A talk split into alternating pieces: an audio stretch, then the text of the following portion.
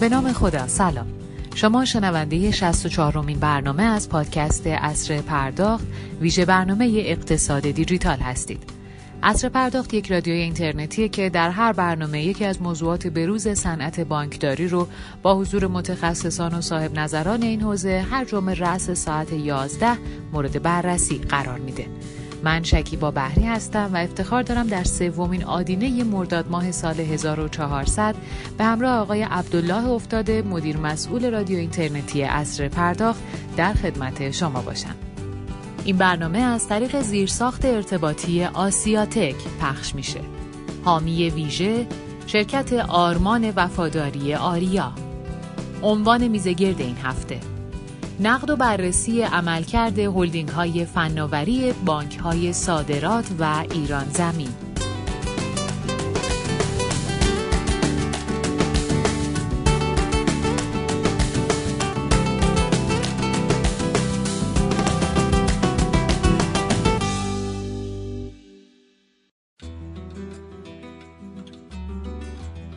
فناوری بانکی تو ایران از منظر زیرساخت های سخت و نرم افزاری تو بانک های مختلف متفاوته.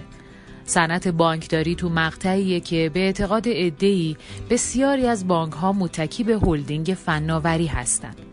شاید به سادگی بشه گفت که هلدینگ های فناوری بانکی در حال حاضر اهرم پیشران بانکداری هستند توی سرزمین بدون مرز هر بانک. اینکه این پیشران ها چقدر مقتدر عمل می‌کنن و زینفانشون تو سرزمین تحت فرماندهی اونا چقدر رضایتمند هستن و تجربه های شیرین یا تلخ دارن بحث دیگه ایه. توی دو دهه اخیر همزمان با توسعه روزافزون خدمات فناورانه تو بانکها واحدهای فناوری اطلاعات توی سازمان بانکها با محدودیت هایی مواجه شدن. این محدودیت ها تو جاهای مختلف بوده مثل بکارگیری منابع انسانی به روز و کارآمد، چابکی سازمان، دور زدن بروکراسی های پیچیده، عقد قرارداد با پیمانکاران و ارائه خدمات به سایر بانک ها. با وجود قوانین اون زمان ایجاد شرکت های اقماری سازمان ها به دشواری امروز نبود و شرکت های فناوری در کنار بانک ها ایجاد شدند با هدف ارائه خدمات فناوری عمدتا هم تو حوزه زیر ساخت. به مرور شرکت های فناوری وظیفه محور و کسب و کاری متنوع پیرامون بانک ها و همینطور هلدینگ های فناوری شکل گرفتند. حالا با گسترش دامنه فعالیت و رشد هلدینگ های فناوری بانک ها به نظر می‌رسه که از یه طرف این هلدینگ ها هم درست مثل بانک ها دچار آسیب هایی مثل لختی و کندی شدن و از طرف دیگه نقششون تو زنجیره ارزش بانک ها به درستی تعریف و مدیریت نشده. از همین رو تو برنامه امروز با حضور آقایان صادق فرامرزی مدیرعامل هلدینگ فناوری اطلاعات بانک صادرات و مهدی عباسنیا مدیرعامل هلدینگ جهان ارقام پارس جامپ نقش آفرینی هلدینگ های فناوری رو تو بحث توسعه زنجیره ارزش بانک ها مورد بحث و تبادل نظر قرار میدیم. پیش از آغاز این گفتگو از مدیران شرکت آرمان وفاداری آریا با نام تجاری آوا بابت حمایتشون از این برنامه تشکر ویژه می‌کنم. شرکت آرمان وفاداری آریا توسط بانک ایران زمین به عنوان یکی از زیر مجموعه های هلدینگ جامپ با هدف ارائه خدمات نوین بانکی، افزایش ارتباط دو سویه خدمات بانکی و مشتریان، دریافت تسهیلات مادی و معنوی و ارائه پلتفرم های باشگاه مشتریان و بانکداری دیجیتال تأسیس شد. و حالا این شرکت به عنوان پیشانی بانکداری دیجیتال بانک ایران زمین با نواختن آوایی جدید پیشران مسیری جدید تو نظام بانکی باشه. خب من خدمت میهمانان گرانقدر برنامه سلام و عرض ادب دارم و از آقای افتاده خواهش می‌کنم که میز گرد رو آغاز بفرمایید. جناب افتاده در خدمت شما هستیم بفرمایید. من دارم سلام عرض کنم خدمت همه شنوندگان عزیز و مهمانان گرانقدری که لطف کردن روز جمعهشون به ما دادن تا در این برنامه به موضوعات و مشکلات هلدینگ های فناوری در نظام بانکی بپردازیم من برای اینکه شروع بکنیم از آقای فرامرزی می‌خوام یه احوال پرسی با شنوندگان بکنم ما کیفیت صدای ایشون رو یه تست بکنیم بعد وارد میز آقای فرامرزی خدمت عرض سلام ادب دارم. صدای من دارید انشالله بله بله. بله. عرض سلام دارم در صبح آدینه خدمت همه عزیزان اساتید آرزوی سلامتی دارم برای همه دوستان در این روزای سخت و تلخ کرونایی و امیدوارم که بگذره چه زودتر این روزا. خدمتون هستم. خواهش می‌کنم انشاءالله. خب آقای عباسی حضرت علی هم یه احوال پرسی با شنوندگان بفرمایید خدمت شما باشید خواهش می‌کنم خدمت سرکار خانم بحری جناب آقای افتاده و آقای فرامرزی عزیز و دوستانی که شنونده برنامه هستن عرض سلام و احترام دارم و در این شرایط سخت پاندمی کرونا که آقای فرامرزی هم بهش اشاره کردن آرزوی سلامتی همه عزیزان رو داریم و امیدوارم به زودی از این بحران ها خارج بشه. در خدمتتون هستم. انشالله البته خب دیروزم بالاخره دولت جدید با مراسم تعلیف و تنفیز سر کار اومد به امید خدا سریعتر آقایون دولت رو تشکیل بدن بلکه یه فرجی حاصل بشه تو این حوزه کرونا. ما بتونیم دستاوردهای خوبی رو آقایون به دست بیارن. حتی دستاوردی که حالا وجود نداره راه حلش به نظر می‌رسه در وضعیت فعلی واردات واکسن هست که انشالله این اتفاق حد سریعتر بیفته. خب موضوع ناراحت کننده کرونا رد بشه. داشتم می‌گفتن پنج شرکت که زیر مجموعه هلدینگ فناوری بانک صادرات هست. های فرامرزی بفرمایید که این پنج شرکت بزرگوار چه نقشی رو ایفا می‌کنن و شما خودتون برای افزایش سهم بازار بانک صادرات در حوزه فناوری اطلاعات چه برنامه‌ای دارید؟ بالاخره هلدینگ شما تازه تاسیس هست. هنوز اون ساختار صد درصدی. رفته تازه تاسیس منظورم از زمانی که شما رفتید بعد اسمشو بذاریم تازه تاسیس حالا قبلا هم بوده ولی اتفاق جدی درش نیفتاده به نظر می‌رسه. برنامه های خودتون رو بگید و نقش شرکت ها رو ممنون میشم خدمت شما هستیم بله من ابتدا فراموش کردم سلام از کنم خدمت آقای عباسی های عزیز استاد بنده. و ببخشید جسارت می‌کنم من زودتر از ایشون در بحث شروع می‌کنم. ارز کنم ارز کنم که نه هلدینگ تازه تاسیسه جناب افتاده قبلا وجود نداشت. در واقع ما تاسیس کردیم در در ابتدای دی ماه سال گذشته. این به ثبت رسید. شرکت کارت ایران در واقع با نام هلدینگ فناوری و نوآوری با مارک ساد. یعنی ما از این بعد هلدینگ رو یا با نام کارت ایران میشنویم یا با نام ساد.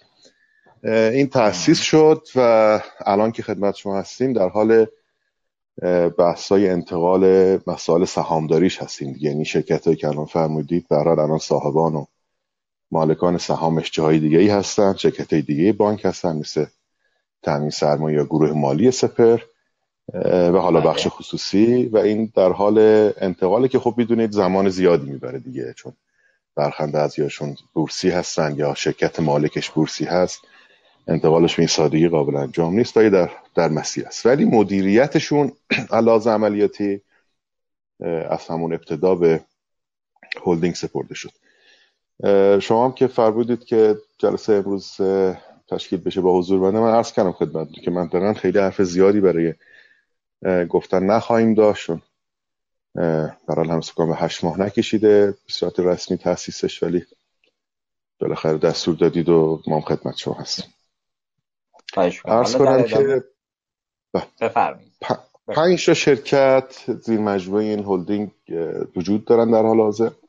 شرکت پرداخت الکترونیک سپهر که با نام اختصاری پاس که در واقع PSP مجموعه است. خب دیگه همه دوستان با وظایف PSP آشنا هستن. تقریبا PSP اختصاصی است از این جهت که با بانک دیگری در مدتی که فعالیت کرد یا حداقل اومده سمت بانک صادرات دیگه فعالیت نداره. قبلا که با نام مبنا کارت بود فکر کنم که تو تا بانک سرویس می‌داد ولی الان عمده فعالیتش با بانک صادرات. شرکت مفاخر رو داریم که شرکت بورسی مجموعه است. این در حوزه سخت افزار و سرویس های در واقع بانک کار می‌کنه. ATM ها بخشی از ATM ها دوربین ها و اساسا حوزه سخت افزار عمدتا در شرکت مفاخر در واقع انباشته شده. شرکت داد پردازی خارزمی داریم که عرض کنم که شرکت نرم افزاری بانک به این شکل که سامانه های ستادی و سیستمی بانک از گذشته به این شرکت داده شده. و اساسا شرکت کاملا وظیفه است و عمده سرویس های داخلی بانک این شرکت رو الان سرویس میده. شرکت هوشمند سپهر فکر کنم یک دو سالی از تأسیسش میگذره. یک بار قبلا بانک صادرات تلاش می‌کنه برای تأسیس هلدینگ این شرکت رو به عنوان هلدینگ تأسیس می‌کنه ولی خب متوقف میشه همونجا. کاری که در این مدت انجام می‌داد نرم افزار موبایلی ساپ رو در بالا آورده بود و یک افزار بولتن کوچیک.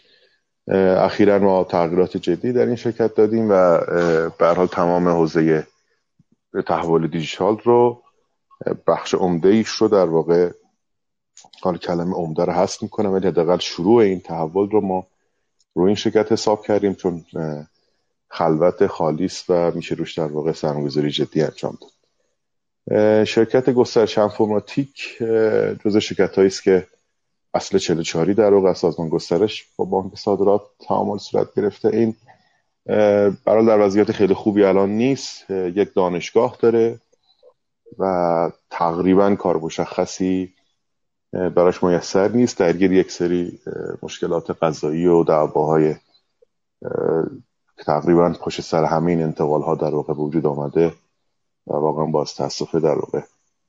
درگیر این چیز هاست و امیدواریم که فعلا تو اون شرکت تمام تلاششون تو بحث حقوقیست و حل این مشکلات. ولی از دانشگاهش حتما استفاده خواهیم کرد. حتما اسست خیلی خیلی مهمیه به نظرم برای مجموعه بانک صادرات. اونجا یک سهامدار بخش خصوصی هم در در این شرکت هست. فکر کنم پنج رو گفتم آقای بله بله. افزایش سهم بازار بانک صادرات. تو حوزه فناوری اطلاعات خودتون چه برنامه‌ای دارید؟ تو هلدینگ قرار هست؟ چه اتفاقاتی بیفته؟ ببینید چیزی که برگردم مثلا به بهانه تاسیس این شرکت. خب مذاکرات ابتدا بنا به یک دلیلی رخ داد بین بنده و برخی از معاونین محترم بانک صادرات و پیرو اون جناب آقای سیدی مدیر عامل محترم. خب بحث جالب بود. من زمانی بود که از حوزه پیمنت یک سال نیم اومد بودم در حوزه بانکینگ حوزه بانکداری. باز در شرکت فراقوم و خب به حال ایده های هیجان انگیزی از نظر خودم توی ذهنم نکته که در بانک صادرات خیلی مشخصه اینه که به حال یکی از بزرگترین بانک های ایران حتما جزو یکی از سه تای اول مملکته. و یک چیزی حول و حوش 37 میلیون database مشتری داره. چرا میگم database؟ چون شاید از اینا فعالشون زیر سی میلیون باشه 21 دو میلیون باشه. روایت های مختلفی 27 میلیون داریم 21 میلیون داریم. ولی به هر حال عدد بزرگی است. و تمرکزی تو این حوزه صورت نگرفته. باز مثل همه بانک های بزرگ من خیلی علاقه من بودم و خیلی اصرار داشتم که بانک صادرات شاد باید این سایر جای دنیا تمرکزش از کورپریت بیای روی کاستومر. یعنی حتی بانکینگش رو هم دور کاستومر شکل بده. یعنی ما انگار یک کهکشانی داریم که محورش مشتری است. خب می‌دونید که الان و حتی در گذشته خیلی نزدیک این شکل نبوده. یعنی بانک محور همه چیز بوده و بقیه دور اون میچرخیدن. این این اصل در واقع مذاکرات بود و قرار شد که بابت همین قضیه یعنی ایده اصلی کاری که ما خواهد انجام میدیم همینه. تحول دیجیتال هم خیلی چیز غیر از این نمیگه. تحول دیجیتال قرار نیست دنیای بانکداری جدیدی بسازه کشف کنه. همون چیزی که الان قرار انجام قرار داره انجام میشه قرار است متحول بکنه. متحول با یک هدف و یک سمت سوی مشخصه که اون مشتری است. بنابراین هدفی که داریم اینه. حالا در این حوزه خیلی اتفاقات خواهد افتاد. حتما تغییرات ساختاری خواهیم داشت. حتما تغییرات فرایندی خواهیم داشت. بیشتر از همه چیز تغییرات فرایندی خواهیم داشت. و حتما سراغ یک سری capital و fund های جدید خواهیم رفت. و به نظرم دنیای جدیدی باز میشه کما اینکه الان هم خدمتتون هستیم. به حال تصمیمات جدی گرفته شده و انشاءالله به مرور اثراتش مشخص میشه. من همین اول بحث گفتید می‌خواید بانک رو ببرید سمت کاستومر. خب، صحنه که بخواید برسید بالاخره شما باید یه زیرساخت اجایل یه کوربنکینگ اجایلی داشته باشید تو این حوزه که سری... بتونید سرویس های مختلفی رو روش سوار کنید. حالا تا جایی که من خبر دارم بانک مثل بانک صادرات که کور بانکینگشون از طرف شرکت خدمات داره سرویس داده می شود یه مقدار تو دریافت سرویس ها حالا به خاطر موضوعات حاکمیتی که خود شرکت خدمات درگیرش هست تو گرفتن سرویس های جدید دوچار مسئله هستن ای فرامرزی نه تایید می‌کنید اینو یا نه. بعد در ادامه بفرمایید تو حوزه کور بانکینگ مشخصا برنامه دارید. اصلا کاری اونجا انجام بدید. کور جدیدی مهاجرت کنید از خدمات به جای دیگه یا دیگه برنامه دقیقتری رو داشته باشید این فضا؟ عرض کنم که من امروز قرار گذاشتم هیچ چیزی که شما میگید رو تایید نکنم اون افتاده. یالا تو دست شهر نه. ولی واقعا نه. این شکل نیست. ببینید من رو کور تخصص ویژه ای ندارم ولی یک چیزی رو می‌فهمم. این که صحبت می‌کنید از اینکه کور خدمات کور سنگینی است خب یه کور سبک به من بگید الان. ببینید واقعا برخورد ما با اون شرکت صاحب کور خیلی تاثیر گذاره خب و اساسا مسئله الان من من من کاری با بانک ندارم. من تو حوزه که دارم مسئله الانم کور نیست. یعنی اگر برم سراغ کور یک سردرد خیلی بزرگی برای خودم درست می‌کنم که توی همین حزم خواهم شد. خب. لذا منطق میگه الان خیلی با این قضیه کار نداشت الان و بعدا یعنی حداقل حوزه ما نیست این موضوع. و بانک هم می‌دونم که تصمیمی بر تعویض نداره. ولی دنیای آینده دنیای پلتفرمی است جای افتاده یعنی میشه با بله. داشتن همین سامان ها از طریق پلتفرم ها و زیر سامان های کوچولو کوچولو در واقع این اینتگریشن این اجیلیتی رو داشت. من نمونه کوچیکش در صنعت پرداخت پرداخت رو در شرکت ایران کیش با همین در واقع سوچه خدمات به نظرم با موفقیت تجربه کردن. و ما علا رقمی که در واقع شاید تمام مدیران عامل قبل از من در اونجا با معمولیت تغییر سوچه خدمات رفته بودن ولی در واقع این فرضیه کاملا شکسته شد. ما همون رو حفظ کردیم ارتقا دادیم هنوز هم هست و به نظرم با بهترین کیفیت داره کار می‌کنه. نه من منظورم بیشتر دریافت سرویس به منظور time to market تون که کم بشه صحبتش. نه که خب کار شرکت خدمات داره به بانک سرویس میده و واقعا سرویس خوبی رو داره میده. توی بله. بروز رسانی در سرویس های جدید منظورم بود. حالا اونجا اگر قطعا نه قطعا قطعا محدودیت همه جا وجود داره. حتما رو کار خدمات همش ما باید راهکار پیدا کنیم دیگه. راهکارها از جنس پلتفرمی است. یعنی ما باید سری ابزار زیر مجموعش داشته باشیم. یه بار اتمیک سرویس ها رو بگیری و خیال از اون بر ساده بشه. دیگه بعد بیایم گرفتاری اصلی ما تو حوزه فرایند باشه. این تو حوزه تحول دیجیتال واقعا الان بحث سخت افزار نرم افزار دیگه تو دنیا نیست. بحث فراینده البته ما خیلی کار داریم تا اونجا ولی تلاش تو این مسیر. حالا من دوستان شرکت خدماتم که تو برنامه حضور ندارن شفافتر بکنم یه موقع دوستان ناراحت نشن از دست ما. می‌دونم که شرکت خدمات محدودیت های زیادی داره. خب شرکت شرکت حاکمیتی حتی حاکمیتی که ما نفهمیدیم خصوصیتی بعد اسمشو گذاشت. معمولیت های زیادی تو حوزه حاکمیتی هم داره. اونجا هم بالاخره منابع انسانی محدودیت هایی وجود داره. از این حیث هست که ما میگیم احیانا شنیدیم توی صنعت که سرویس هایی که درخواست میشه از سمت بانک های خدماتی یه مقدار با تاخیر نسبت به سایر رقبا سرویس داده میشه. که اونم میگم بیشتر احتمالا به خاطر معمولیت های حاکمیتی خب از این موضوع بگذاریم. آقای عباسی عزیز برسیم خدمت حضرت عالی. شما زیر مجموعتون این دفعه من درست میگم دیگه. هفت شرکت وجود داره که هلدینگ جام که شامل مرکز نوآوری میشه شرکت فناوری ارتباط همگرا رایانه آرمان وفاداری آریا پدیسار سامان ایمن سامان ایمن پرداز شرق فرزانگان پارس سابین تجارت آریا. من خواهشم اینه در ابتدا بگید این هفت شرکت هاشون چیه؟ چی کارهایی دارن انجام میدن؟ و شما نقشتون توی حوزه فناوری اطلاعات برای بانک ایران زمین چه چیزی رو ترسیم کردید در هلدینگ جام؟ خدمت شما هستیم. خواهش می‌کنم صدای آقای فرامرزی اینقدر زیبا و گیراست که ما ترجیح میدیم بیشتر شنونده باشیم تا گوینده. والا قبل برنامه یکی از دوستان گفت آقا از آقای فرامرزی بخواید یه دکلمه ای رو میان برنامه رو به جایی که موسیقی پخش کنی دکلمه از آقای فرامرزی داشته باشیم. آقای فرامرزی اگه آمادگی دارید ما اون سه دقیقه میان برنامه رو خدمت شما باشیم. خب خدمت شما هستیم آقای خواهش می‌کنم. خدمتتون هستم. همینجور که فرمودید ما هفت شرکت زیر مجموعه هلدینگ فناوری اطلاعات داریم. که آرمان وفادار وفاداری آریا رو خانم بهری در مقدمه به طور کامل توضیح دادن ولی من باز هم اشاره می‌کنم بهش که بله. در حقیقت پیشانی بانکداری دیجیتال بانک ایران زمین هست که اونجا ما توسعه کسب و کارهای مشارکتی و زیستبوم بانکداری دیجیتال رو جز برنامه داریم به اضافه اینکه باشگاه وفاداری مشتریان با این روی کرد که کلاب از سرویس رو بتونیم به کسب و کارهایی که توی حوزه زیستبوم دیجیتال فعالیت می‌کنن و توی این کسب و کارهای مشارکتی باهاشون ارتباط برقرار می‌کنیم اون رو هم به عنوان یه محصول و خدمت داشته باشیم.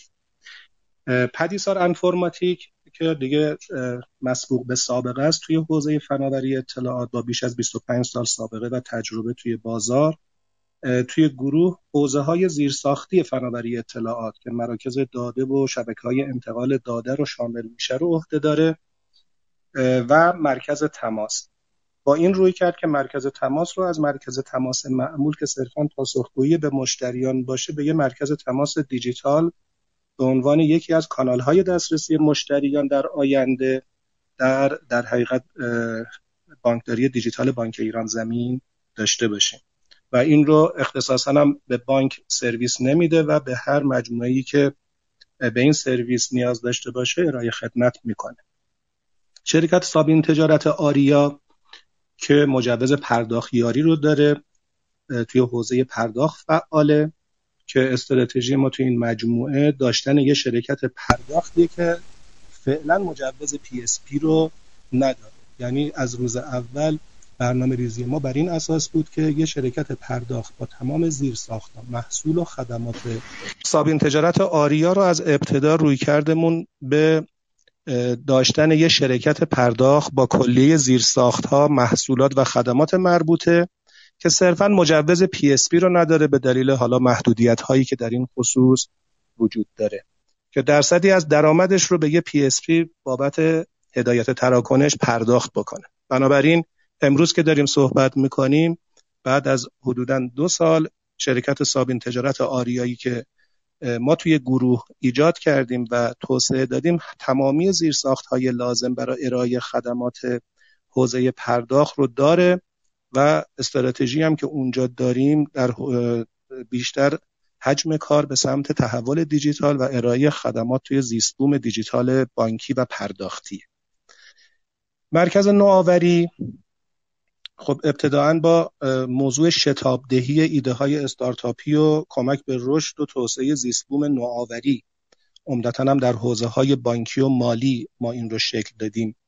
ولی در ادامه دیدیم خب ظرفیت های خوبی رو توی این مجموعه به دست آوردیم. هم از حوزه استارتاپی و هم بزاعتی که در حقیقت تیم خود مرکز داشت ما توسعه بانکداری باز رو از مرحله توسعه پلتفرم بوم ایران زمین تا در حقیقت توسعه کسب و کاری رو هم به مرکز نوآوری واگذار کردیم که امسال سال ورود به بازارشه. امیدواریم که بتونه با ارائه خدمت به فینتک ها و استارتاپ ها در توسعه بانکداری باز موفق باشه و سهم خوبی رو در این بازار به دست بیاره. در کنارش آکادمی دیجیتال رو برنامه ریزی کردیم توی مرکز که با توجه به تجاربی که تو این سالهای گذشته در خصوص تحول دیجیتال و بانکداری دیجیتال عمدتا توی گروه بانک ایران زمین به دست اومده بتونیم این تجربه و دانش رو به صورت سیستمی در اختیار زینفعان قرار بدیم.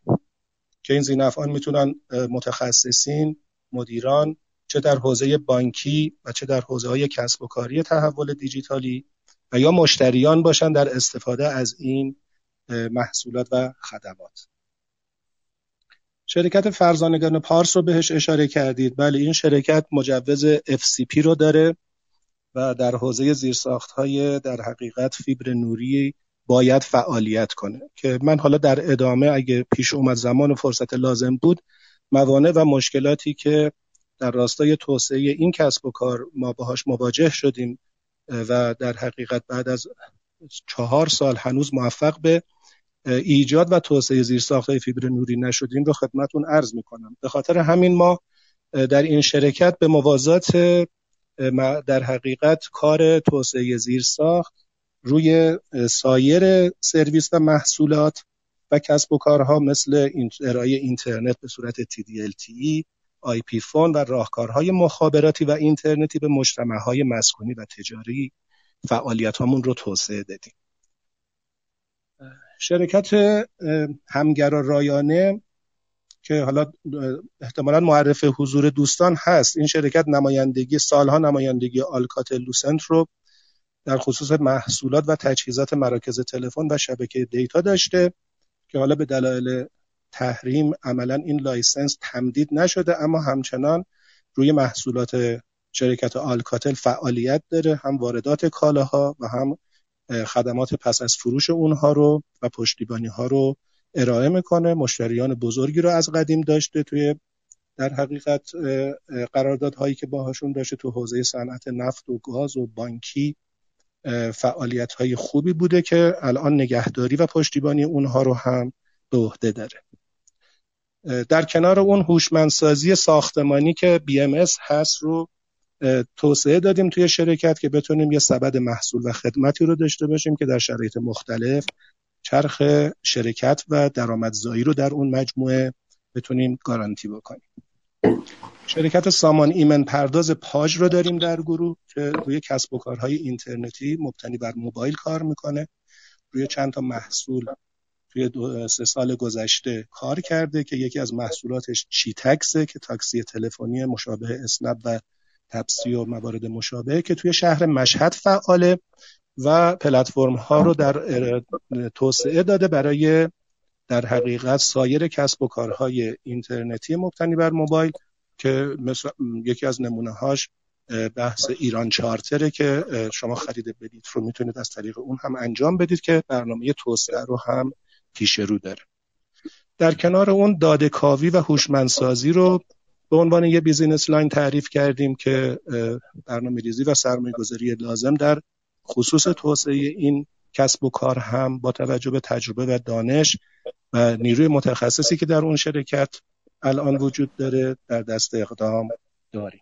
من فکر می‌کنم هفت تا شرکت رو توضیح دادم. اگه چیزی از قلم افتاده شما راهنمایی بفرمایید من خدمتتون عرض نه نه. بله همه رو توضیح دادی. فقط در انتخاب بفرمایید که برنامه خود هلدینگ جامپ برای نقش آفرینی توی بانک ایران زمین چی هست؟ تو حوزه فناوری اونم توضیح بیشتری بدید ممنون میشه. خواهش می‌کنم. ببینید من یه مقدمه در این خصوص بگم بعد عرایزم رو تکمیل بکنم. ما سال 97 اواخر نیمه دوم 97 بود که شرکت جامپ رو تشکیل دادیم و عملا از ابتدای 98 فعالیتش رو به طور جدی شروع کرد. دو سال از این موضوع میگذره. ما یه تعداد شرکت ها بنا به دلایل مختلف در گروه بانک یه تعداد شرکت در حقیقت توی گروه بانک ایران زمین وجود داشت که ما جهان ارقام پارس رو شکل دادیم. مثل شرکت پدیسار انفرماتیک فرزانگان پار و در حقیقت از قلم نندازم سامان ایمن پرداز پاش. این سه تا شرکت بودن در گروه بانک ایران.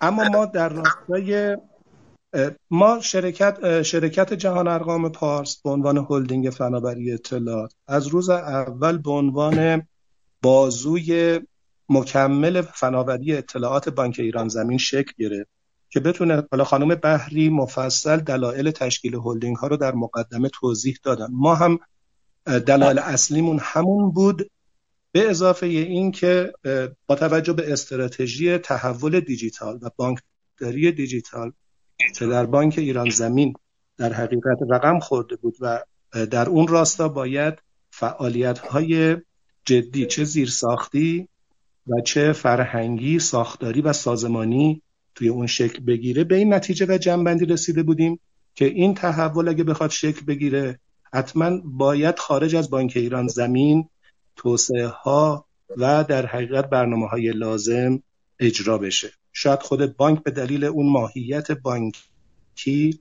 و سنتی که داشته ظرفیت پذیرش این تحول رو در اون موقع در اون زمان نداشت.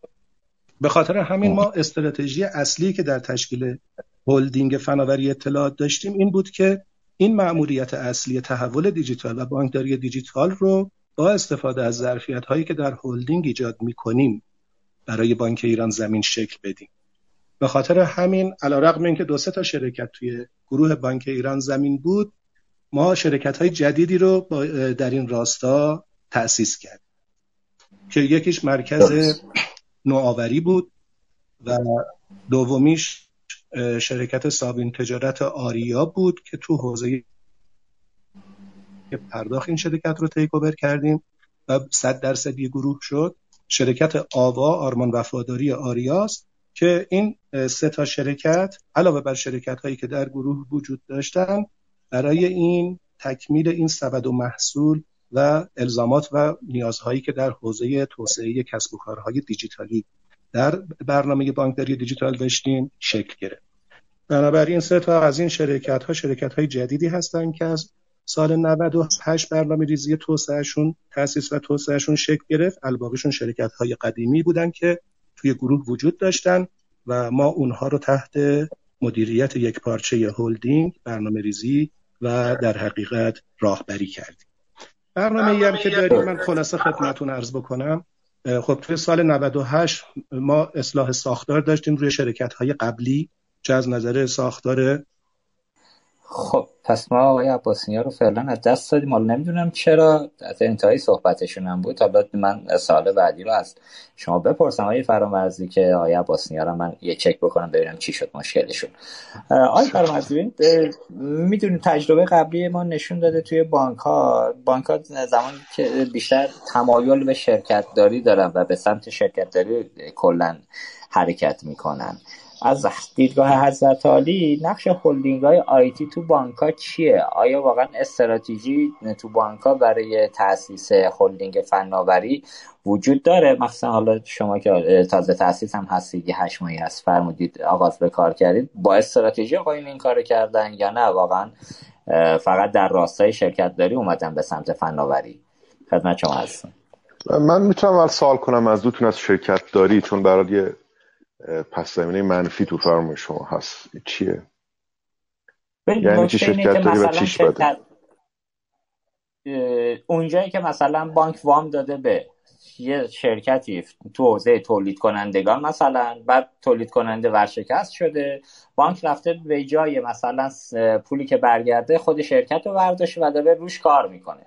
چون تخصص لازم هم نداره تو اون حوزه ها تو خیلی از این حوزه این اتفاق افتاده به جایی که به سود برسه به بانک به سود برسه دچار معضلات دیگه ای میشه. منظور از شرکت داری اینه. دیدید که همه جا هم الان صحبت از این که بانک شرکت داری نکنن با این شکل. مگر آره، این شکل بله. بله. به این شکل بله ولی منطقا حالا نه در بانک صادرات نه در کیس ایران زمین. حالا چند تا بانک دیگه هم که من می‌دونم قطعا این شکلی حداقل در حوزه فناوری نبوده. و یا بانک در واقع شرکتی رو با هدف فناوری توسعه فناوری تأسیس کرده یا خریده. و تو این حوزه به نظرم کار کار خوبیه. ببینید آقای جمله قبلا گویندش هم خاطرم بود. حالا بهتون خواهم گفت. که در واقع بانک ها علاقمند هستند به داشتن محصول که مال خودت باشه. در حالی که در دنیا گفته میشه قبلا کسایی این زحمت تولید این محصول برای تو کشیدن و تو می‌تونی بری از محصول بیرونی استفاده کنی.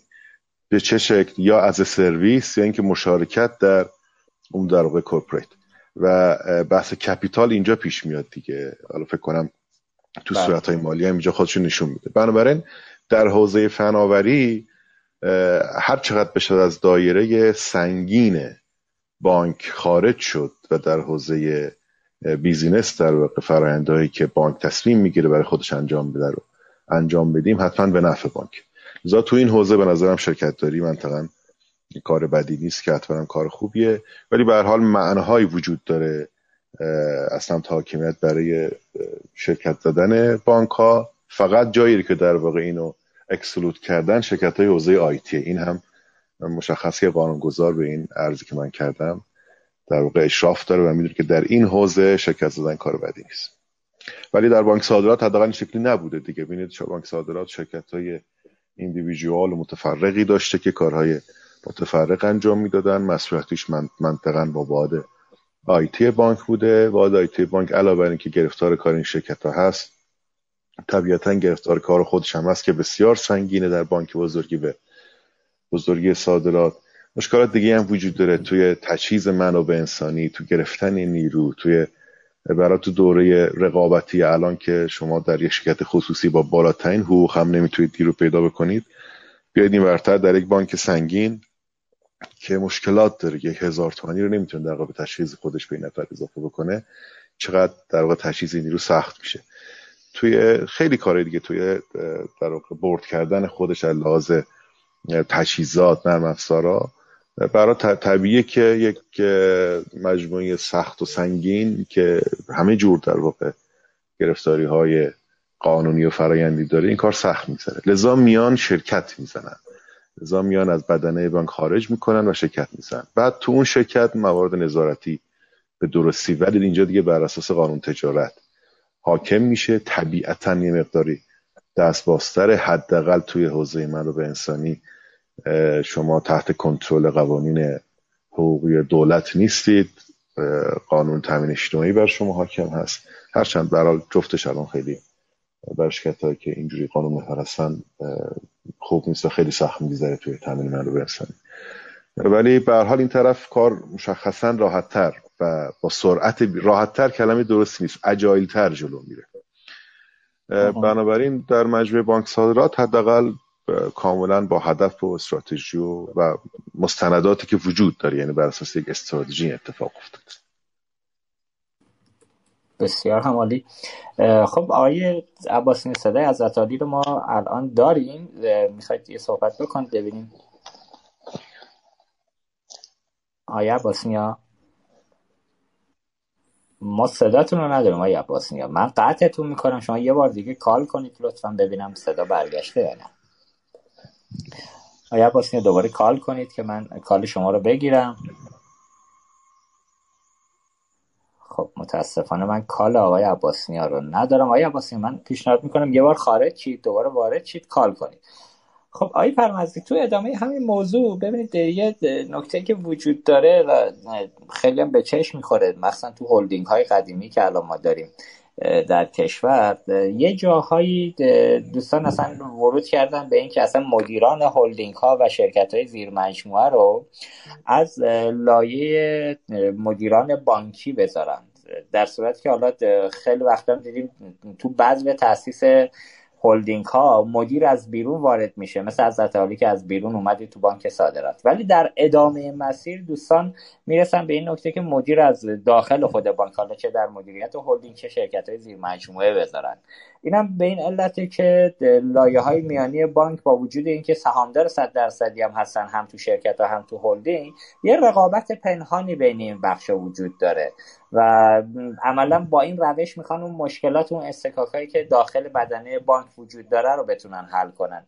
اینو تایید می‌کنید اگر همچی اتفاقی میفته چیکار باید کرد که این مسائل پیش نیاد؟ بالاخره حالا شرکت صد درصدی برای بانک است چرا باید یه رقابت پنهانی بین این دو باشه؟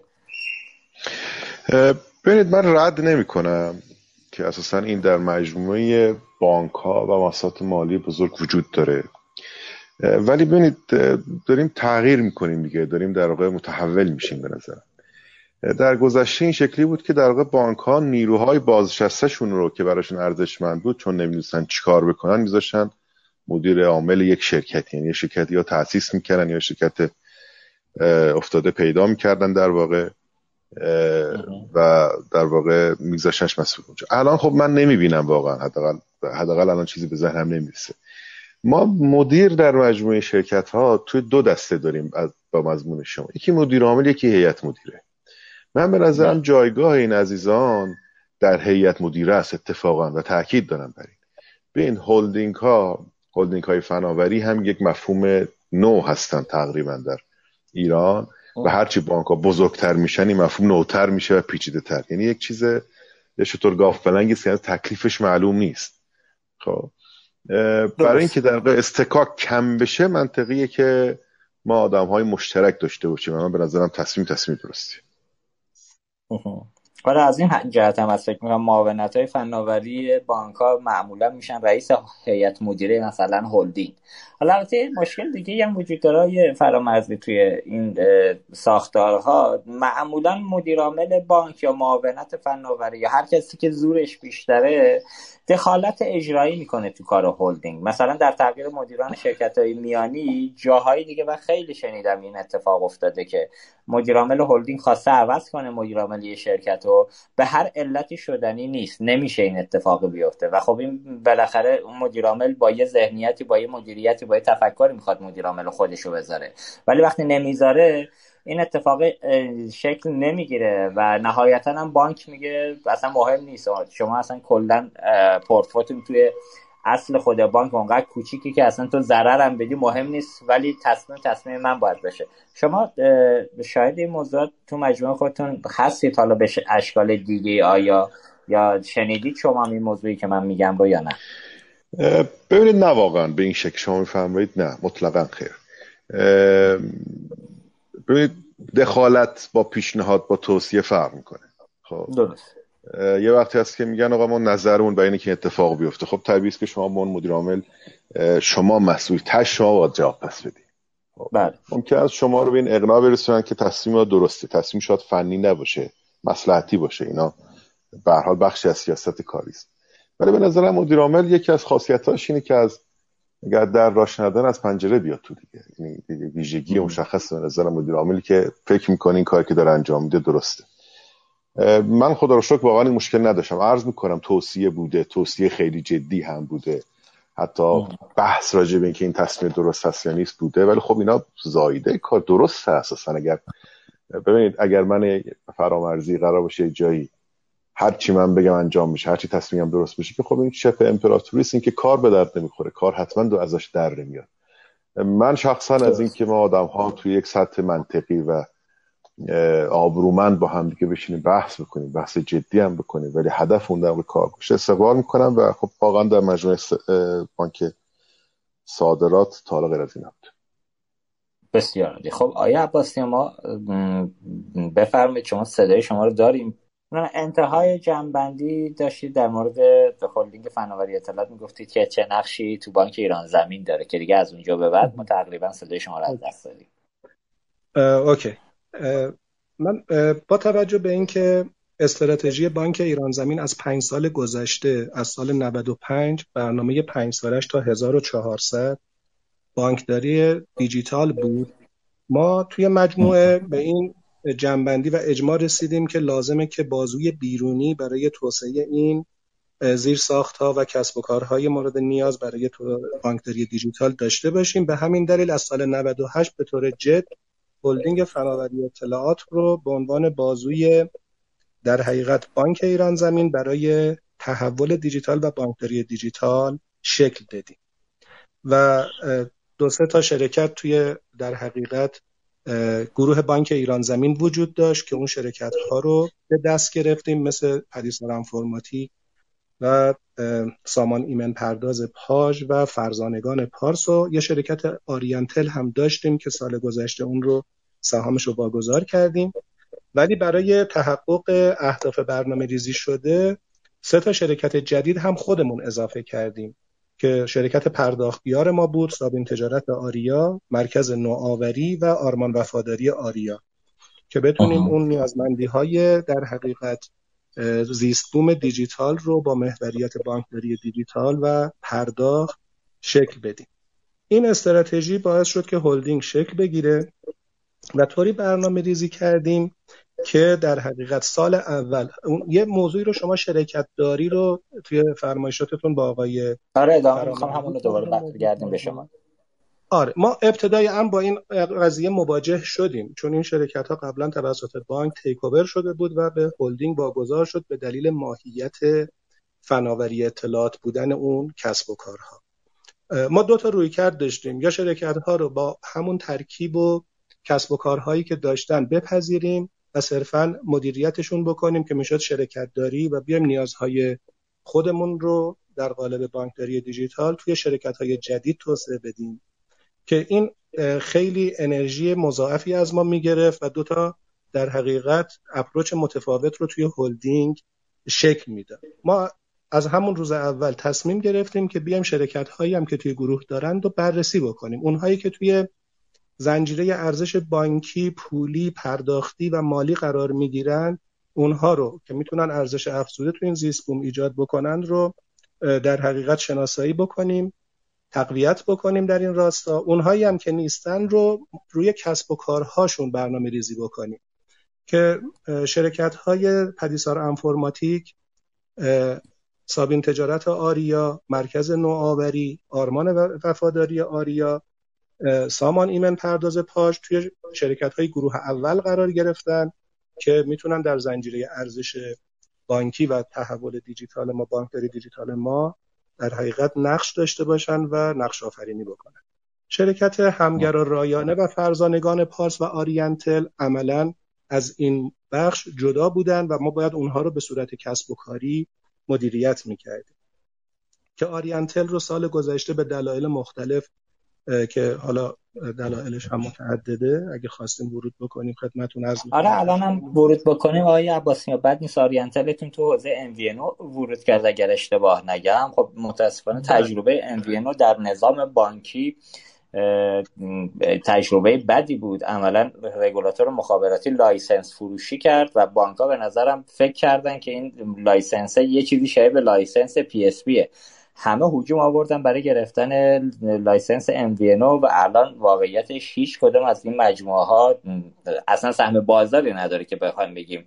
سهم فقط یک نام هست که حالا فکر می‌کنم مجموعه آپ یه چیز داره MVNO داره. شاتل هست که هیچ ربطی باز به نظام بانکی نداشت. و آریانتل که میفرمایید دیگه نیستن. متاسفانه این وسط هم به قول آقای امام جمعه عزیز که سلام عرض می‌کنم خدمتشون رگولاتور مخابراتی فقط سود کرد. اینجا رو بگید اتفاقاتش چی بود؟ ام چرا به نتیجه نرسیدن؟ ممنون میشن بالاخره بانک هنوز یکی دو تاشون دارن. یه خرجی مثل سامانتل اونجا می‌کنن. بفرمایید. بله پس حالا که ورود می‌کنیم به این حوزه من ام و FCP رو چون واقعا قضایی تقریبا مشترکی دارن آره FCP هم دقیقا شما دارید همین مشکل داره دقیقا.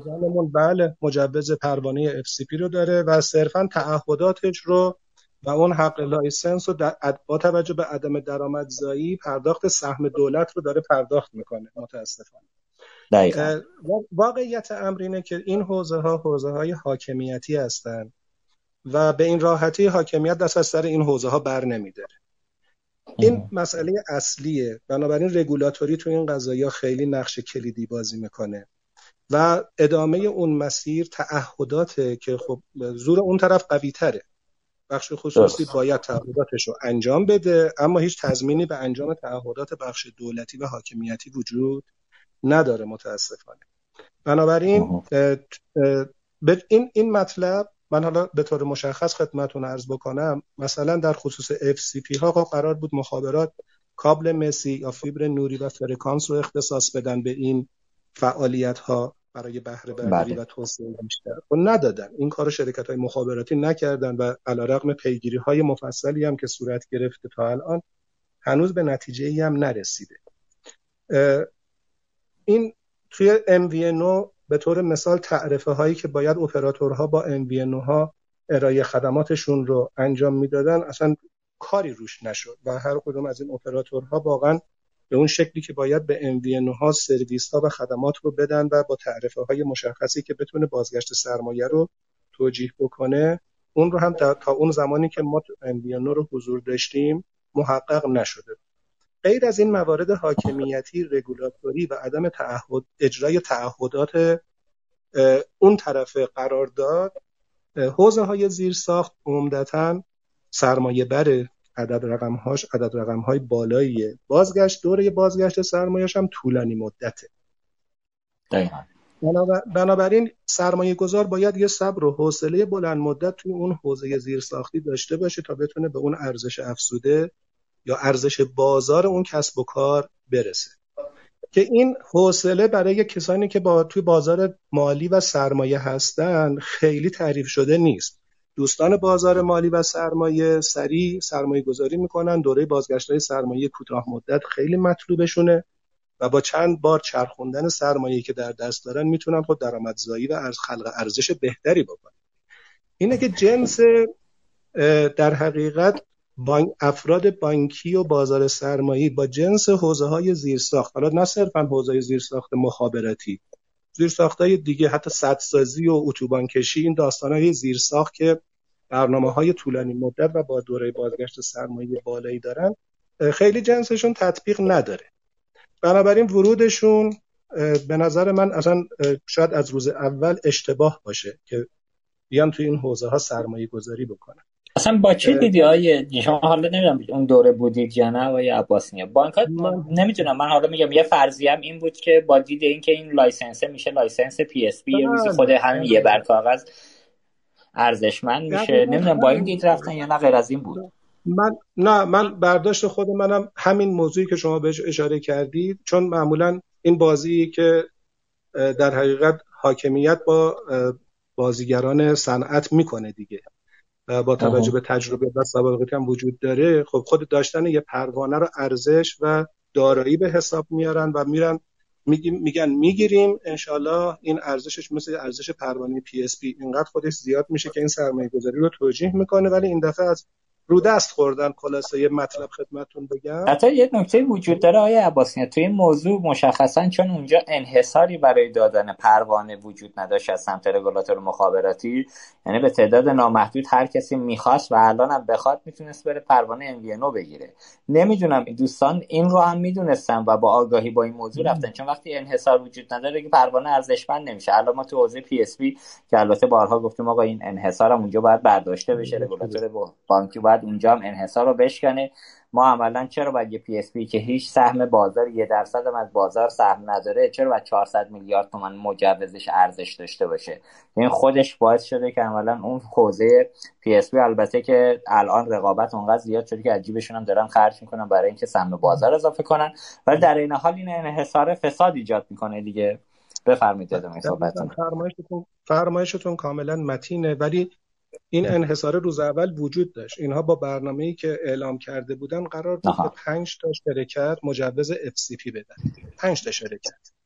قرار نبود 17 تا شرکت رو بپذیرن توی این مجوزها. و همین باعث شده و ددلاین گذاشته بودن. من خاطر من اون موقع توی بانک بودم. مدیر بانکداری در حقیقت مدرن بانک ایران زمین بودم و تا حدود در جریان این قضیه در کنار فعالیت های خودم قرار داشتم اما جزء تصمیم گیرنده ها نبودم می‌دونستم که ددلاین گذاشتند تا این تاریخ 20 میلیارد باید واریز بکنید و 5 تا قرار بود 5 تا اپراتور برای حوزه FCP رو مجوز بدن به شرکت ها و شرکت سایر های داخل بازار رو هم باید اینا جمع می‌کردن مجوزهای ISP پپ اینها رو جمع می‌کردند و می آوردن اونجا ارائه می‌کردن. نه حرکت دولت کاملا هوشمندانه بود و در حقیقت حوزه های سرمایه گذار رو در حقیقت ترغیب می‌کرد که به این سمت حرکت بکنن و با این نیت که آقا پنج تا مجوز داده خواهد شد دیگه هم تم مجوزی مثل PSP ها درشو میبندند و مجوزی نمیدن این انحصار خودش خلق ارزش می‌کنه. به نظرم این اتفاق افتاد اون موقع که بعدش دیدیم نه اصلا چنین داستانی وجود نداره. 17 تا شرکتن که الان از این 17 تا شاید 3 تا یا 4 تا شرکت فعال که سرویس و خدمات حوزه زیرساخت فیبر نوری رو بخوان بدن و ADSL رو بیشتر نداریم. بقیهشون واقعا به دلیل عدم انجام تعهدات شرکت مخابرات و دولت در خصوص واگذاری کابل‌های مسی و فیبر نوری و بعد اون فرکانس همچنان مورد اختلاف نظر هست عملا دارن با چالش های این چنینی مواجهن و اداره تنظیم مقررات هم سهمش رو می‌خواد هر ساله. میگه چه شما درآمد داشته باشید چه نداشته باشید جز به دلیل تعهدات پروانه‌ای که دارید بعد این کف حداقل رو پرداخت بکنید. که ما هم مبتلا بهش هستیم. به همین دلایل ما برنامه خروج از این حوزه رو سال گذشته داشتیم که چون توی آریانتل ما سهامدار جز بودیم. 35 درصد سهام داشتیم.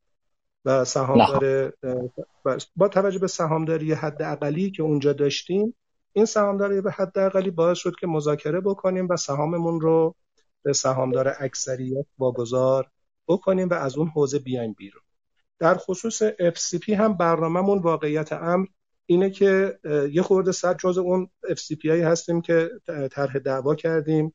که ببینیم انشالله به چه نتیجه می‌رسه که این سرمایه گذاری که انجام دادیم توجیه پذیر باشه. ولی به این دلایلی که خدمتون ارز کردم سعی کردیم حوزه های کسب و کاری مرتبط با FCP رو تقویت بکنیم توی شرکت که حداقلش اینه که ما توی این شرکت بتونیم با نگاه کسب و کاری یه بنگاه اقتصادی و درآمدزا رو داشته باشیم تا تکلیف اون حوزه FCP و زیرساختهاش مشخص بشه. حتی این مقدارم کارتون سخت شده آقای عباسی. حالا با اومدن این اینترنت ماهواره استارلینک یه زمانی فیبر نوری توجیهاتی داشت که آقا فیبر نوری خوبه پایداری و stable ش خوب درآمدزایی خوب می‌تونه داشته باشه. ولی الان با اومدن این اینترنت ماهواره یه فکر نمی کنم دیگه فیبر نوری هم آینده درخشانی داشته باشه مگر اینکه تو حوزه B2B ولی تو حوزه B2C که قاعدتا فکر می‌کنم دیگه فیبر نوری جایی نداشته باشه تو حوزه B2C B2B هم که فکر می‌کنم ظرفیت الان پر اونایی که فیبر نوری می‌خواستن. حالا چه مخابرات چه جای دیگه یا حتی مثل شهرداری و وزارت نفت خودشون شبکه اختصاصی فیبر نوری هم داره. خب این بحث رو ببندیم. و بریم بحث من اینجا, من اینجا تو فرمایش شما یه پرانتز فقط باز کنم. من تو متخصص این حوزه نیستم. ولی به هر حال الان معلوم نیست با چه هزینه این سرویس ها ارائه بشه به end user یعنی من نمی‌دونم حالا اینترنت که بخواد بیاد.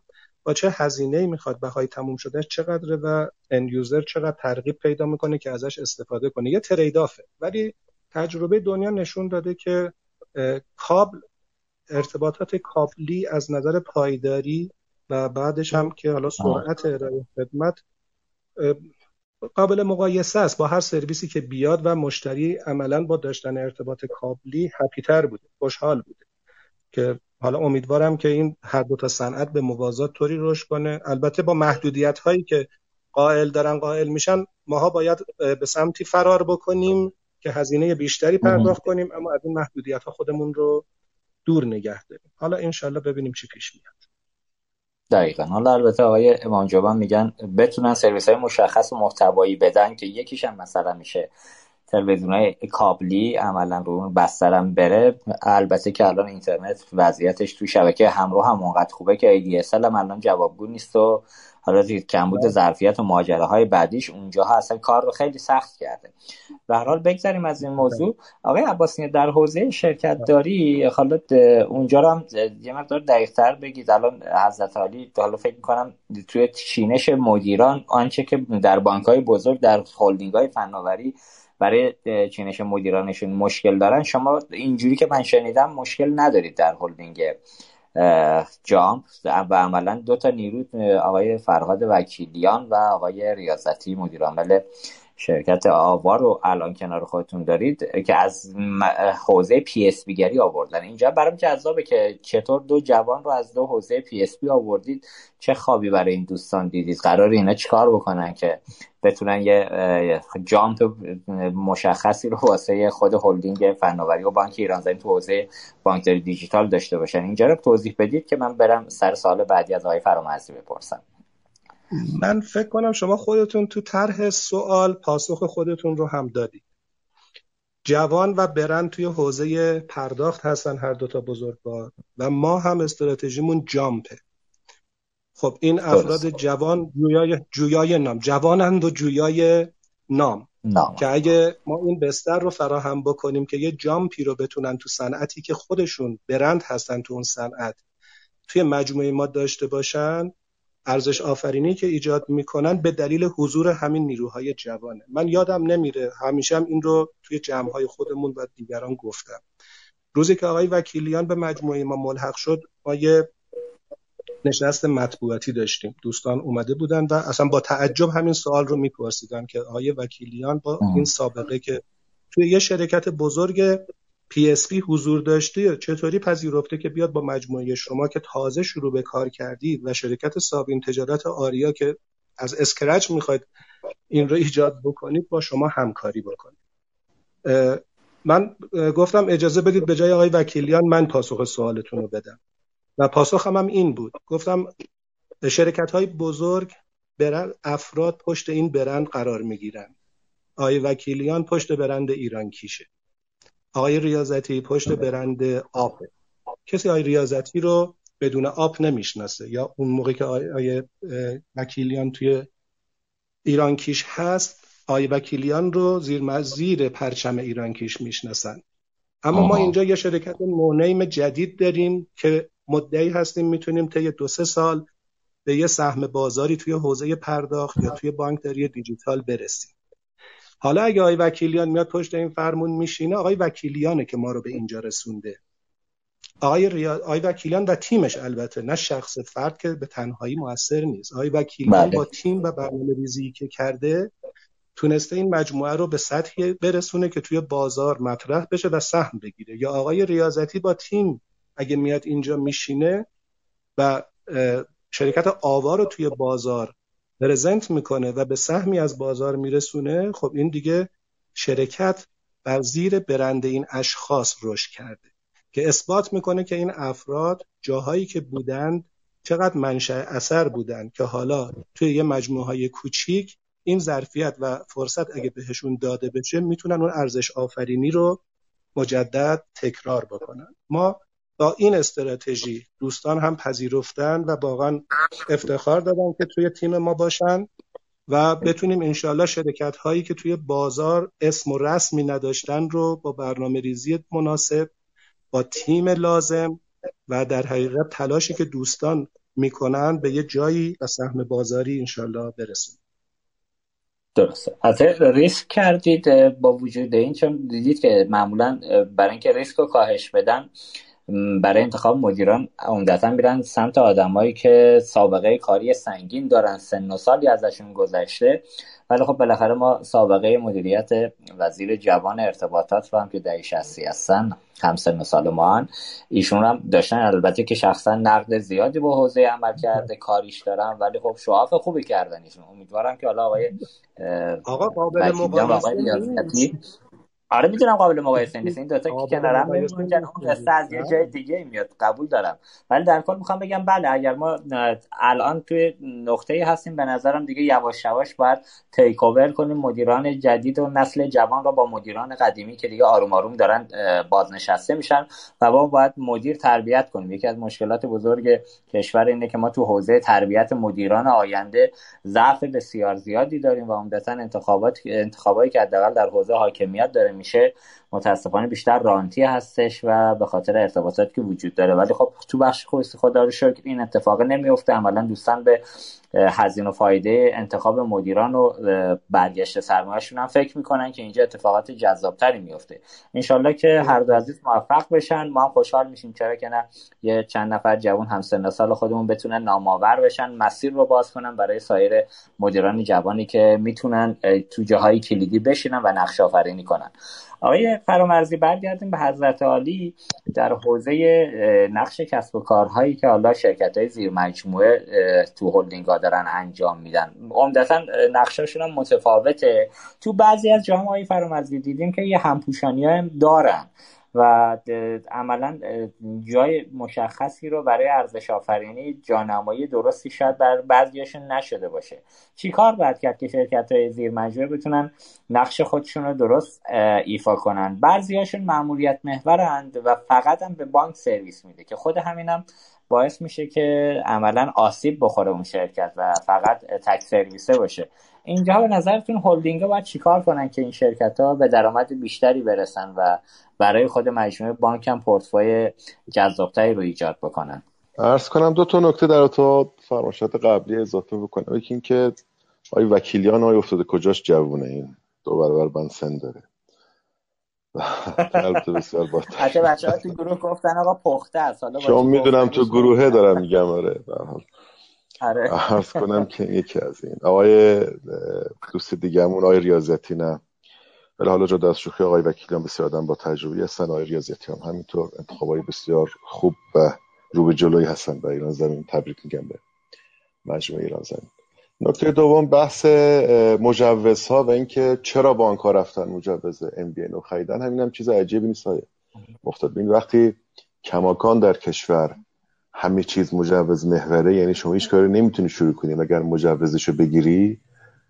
برید هفته قبلتون راجع به نماد صحبت کردیم بحث که در تو سیانت داریم. همه چیز به هر حال تا یک مجوز نباشه شروع نمیشه. خب خیلی طبیعی که مجوز بی خودی ارزش پیدا می‌کنه. و اصلا مقایر با بحث ناوری است. و بین ستاش یه دونش بگیره مثل پی اس بی خب کافیه دیگه. لذا این ریسکو همه انجام میدن. در تا ام بی و ام هم, هم از همون اول مشخص بود. من نمی‌دونم مصاحبه بود یا تکسی اون زمان هم اعتقادم این بود که وقتی پدر در واقع رقیب پسرش میشه در ارائه یک سرویس مثل MNO و MVNO MNO طبیعتا امکانات خیلی بیشتری نسبت به MVNO داره. پس بنابراین به راحتی می‌تونه فرزند خودش رو قورت بده. این اتفاقی که بین PSP و پرداخی ها رو می‌تونه بیفته. یعنی به همین دلیل هم من پرداخی ها رو هیچ وقت نمیفهمیدم و کار نمی‌فهمم. و حالا حداقل در بانک مرکزی یه مقداری حوزه اینها رو داره جدا می‌کنه که اونم به نظرم اصلا بازم من نمیفهممش. بخوام حرف منفی بهش نذارم فقط همیشه میگم من پرداختی ها رو نمی‌فهمم. ولی طبیعی است که این اتفاق تو این حوزه تو هر حوزه که در واقع هدفی وجود نداره به قول آقای امام جمعی عزیز business plan ی وجود نداره. من بیشتر به business model اشاره می‌کنم تا business plan برای اینکه داریم در آینده چی کار می‌کنیم اتفاقات طبیعی که پشت سر هم دیگه میفته برم تو سوال شما. ببینید بله طبیعیه که بعضی از شرکت ها کارهای مشابه انجام میدن. این چه در حوزه نفس ها چه در حوزه سخت افزار خب خیلی وضوح دیده میشه. و هر چقدر هم شما جلوتر میرید حوزه های جدید ایجاد میشه که بالاخره شما توی یکی از این دوتا میگذاریش. مثلا بحث آی او تی می‌خواید بکنید کجا می‌خوای بذاریش خلاصه؟ یا دپارتمان جدا تشکیل میدی یا بالاخره توی یکی از این دوتا می‌خوای قرارش بدی؟ حالا هنوز اونجا نرسیم من موضوع سختتر مطرح کردم. به نظرم یکی از وظایف مشخص هلدینگ ها تفکیک وظیفه این هاست و یا مدیریت این هاست من مدل شکلی خودم همیشه ماهی رو از تو تضاد می‌گیرم و خیلی هم دوستان همکاران خودم بعضی وقتا با من روی قضیه انتقاد دارن ولی همیشه آدم های متضاد می‌ذارم یک جا تو یک معاونت تو یک مدیریت و به نظرم اینجا بیشترین فایده رو داریم. شرکت ها هم همینطور. حالا اینجا ممکنه منجر به زیان بشه. بنابراین وظیفه هولنیگ اینه که بتونه این بالا project management اصلی رو در واقع به عهده بگیره. اساس کار مجموعه فناوری رو به صورت ماتریسی حالا مثلا مدل SAFe در واقع انتخاب بکنه. و تو ماتریسی ببین مدل ماتریسی یه لبه بین نظم مطلق و chaos ه. خیلی ویژگی جالبیه که شما اگر مدیر ارشد بهش اعتقاد نداشته باشه یه نفر بیاد این رو عین آشوب می‌بینه ولی کسی که ماتریس می‌فهمه عین نظم می‌بینه. و به نظرم شرکت داری در مد در حوزه هلدینگ هم می‌تونی شکلی باشه. اگر ما مجموعه شرکت های هلدینگ رو مجموعه ماتریس ببینیم که می‌تونن وال شرکت ها از بین همدیگه هم حتی عبور کنن و یک پروژه انجام بدن خیلی نگران این موازی کاری ها نخواهیم بود. نکته دیگر فهمیدید در با اینکه شرکت ها وظیفه ای هستن. آره ببینین به حال یه شرکت که تاسیس میشه باید بگه نماد یک مشتری دیگه چون تایش باید کارش بچرخه و بعد باید یک بیلانی سودی بده. و وقتی که مشتری بزرگی به اندازه مثلا در بانک صادرات بانک صادرات داره خب این ارزشمنده اینی که نمی‌تونه ترک بکنه. من شخصا میلم همیشه این است که بازار رو هم بگیره. همین الان داریم برای شرکت داده پردازی اون که تک مشتری بانک صادرات داره انجام و سامانای ستادیش هم در واقع داره کابر می‌کنه. وظیفه گذاشتیم براش که باید بری مشتری بیرونی رو بگیری. می‌دونم که الان با بانک صنعت مدن هم قرارداد کوچیکی داره قرار توسعه بده. همینطور شرکت مفاخرمون و به PSP هم در واقع تاکید خیلی جدی کردم که باید بری سراغ جای دیگه. به خاطر اینکه شما وقتی با مالک سهام با مالک و سهامدار خودت قرارداد داری سود دادنه کار خیلی درستی نیست. چون باید به 25 درصد مالیات بدید. به هر حال از یک جیب میره. خب. و PSP اگه اجازه بدید الان بانک صادرات غیر از سپه از جای دیگه با PSP دیگه هم قرارداد داره تا جایی که من خبر دارم. بله. درست میگم؟ بله بله. با چهار تا PSP قرارداد داره. آره جذابه برای خودم. بالاخره اینجا وقتی خودتون PSP داری چرا بانک با هزینه می‌کنه با PSP دیگه ایراد کار کجاست؟ یا اگر استراتژی کار کجاست؟ استراتژی پشتشه یا نه؟ مسئله دیگه ایه. من دوست داشتم صحبت قبلی رو تمام کنم. میام به همین قضیه. فقط یه لحظه یادم رفت داشتم چی می‌گفتم روی موضوع قبلی. ب... خلاصه به همه ما دوستان گفتیم که بازارهای ج... داشتم راجع به سوداوری صحبت می‌کردم. این تمام کنم بعد. میام پاسخ شما رو میدم. این شرکتی که 100 درصدی است اگر سود بده سود قابل توجه بده باید بخش بزرگی شو یعنی 25 درصدش باید بره مالیات بده خب. بنابراین صاحبان سهامیان سعی می‌کنن قرارداد رو توی حدی ببندن که فقط کفاف هزینه سازمان رو بده. این کفاف هزینه سازمان رو بده همیشه سختگیرانه هم دیده میشه. لذا تو توی پاداش دادن توی نیرو انسانی گرون گرفتن توی هزینه های اوورهد گذاشتن سختته. توی مدیر عامل اون شرکته. لذا اینجا یک, یک گرفتاری که برات وجود میاد. دو اینکه تای تایش هم یه مدیر عامل به سودی که داده مینازه. این واقعیت هیئت مدیره و مدیر عامل درست یا غلط چه کاری ندارم. تش افتخارش این خواهد که من در شرکتی بودم مثلا ده میلیارد تومن سود داد. خب. و من من بر خودم تعریف بکنم که یک روزی در یک شرکت بودم شرکت بانکی ده سال پیش رفتم. آخر سال پیشه مدیر بالا رتبه و با خوشحالی گفتم من 4 میلیارد تومن سود دادم. ازار داشتم تعریف کنه از من دعوام کرد. و می‌دونی الان چقدر از این باید مالیات بدیم. سر ما رو کلا گذاشتی. استدلال این بود که تو از من داری سود اضافه میدی غلط خب. نمیگن ها. خیلی حرف بی ربطی نیست. بنابراین اینجا اون گرفتاریش که صد درصدی است خب؟ تمام تلاش رو کرده. تش اون چیزی که در به درش به چسبه رو نداره. و اگرم به سوال دوم شما راجع به PSP ببینید شرکت پاس رو زمانی بانک صادرات خریده که اون قراردادها رو داشته. یعنی با فناپ با ایرانکیش و با سامان قرارداد داشته و پاس رو تأسیس کرده. پاس که از مأموریتاش در طول این سه سال این بوده که تا حد ممکن سهم بازار رو به سمت خودش بیاره که خیلی موفق نبود حقیقتش یعنی من مرور که می‌کنم از اینکه از سه تا PSP دیگه سهم این طرف خیلی موفق نبوده. الان هم دیگه صرف نمی‌کنه. یعنی الان ببینید انتقال پوز دادن با پوزی 3 میلیون 4 میلیون 5 میلیون شاید خیلی منطقی نیست. و وقتی که یه نفر داره به بانک تو سرویس خوب میده چه دلیلی داره که سهمش رو برداری بیای تو شرکت خودت؟ فقط به خاطر اینکه یه مقداری در واقع هزینت کمتر بشه یا سودت اضافه بشه؟ من به نظرم علیرغم اینکه کماکان از سمت بانک و هیئت مدیره بانک این جزء معمولیت شرکت پاس و پیگیریش برای فناوری بانک و بخشش هولدینگ هست. ولی من تاکیدم به شرکت پاس این است که کماکان بازارهای جدید وجود داره. بازار پوز همه دوستان می‌دونن به حال اشباع شده. هر چند بازار کماکان جذاب با حاشیه سود خیلی حاشیه سود خوبی هست. یا تو هی داره بدتر میشه. ولی بازارهای دیگه هم وجود داره که می‌تونه رو حوزه تمرکز کنه. پاس مشکلش آقای فرامرزی. بیشتر فنی می‌بینید چون حالا اینا یه ذره می‌خوام پررنگتر کنم حضرت عالی دیگه استادی در حوزه PSP ها هم بازارشون صفر تا صد ماجراها رو که کامل چون به سابقه دارید از این جهت می‌خوام باز بشه. مشکلات فنی داره یا موضوعات دیگه اونجا گرفتارش هست؟ یا مثلا مشخصا بگم مدیریتی. ایراد کارش کجاست؟ ببینید موضوع کاملا درون خانوادگی است. لذا من در حدی که لازمه توضیح میدم. من اساسا به اینکه بگیم پاس مشکل جدی داره قائل نیستم. مثل هر شرکت دیگه داره تلاش خودش انجام میده. پاس اتفاقی که شاید براش افتاد در حوزه سهامداری است. یعنی این انتقال سهام و سهامدار قبل به بانک خیلی راحت و خوب و ساده انجام نشده. این درگیری های ذهنی مدیریتی شاید باعث شده که اون گلدن تایمر رو دست بدن. من مثلا چیزی که تنها کمک که تونستم به شرکتی مدت بکنم علیرغم این که علاوه بر اینکه به حال خدمت همه عزیزان هستم و با مدیر عامل شرکت های رهنما جلسات مداوم داریم و خیلی خوب داریم تغییرات حس می‌کنیم در حوزه هیئت مدیره حداقل تغییرات جدی دادیم. من به اون شرکت رو در حوزه مالی فرهنگ مالی با تقویت می‌کردیم تقویت کردیم. یک ارتباط خیلی نزدیکی بین شرکت و بانک در حوزه بازاری و شعب وجود آوردیم به این شکل. که معاون امور معاون محترم و شعب بانک رو گذاشتیم رئیس هیئت مدیره این شرکت. و این, این تغییرات کوچک خودتون می‌دونید که چه تاثیر جدی در شرکت ها می‌گذاره. ولی واقعیت اینه که در حوزه card present اون golden time از دست رفته.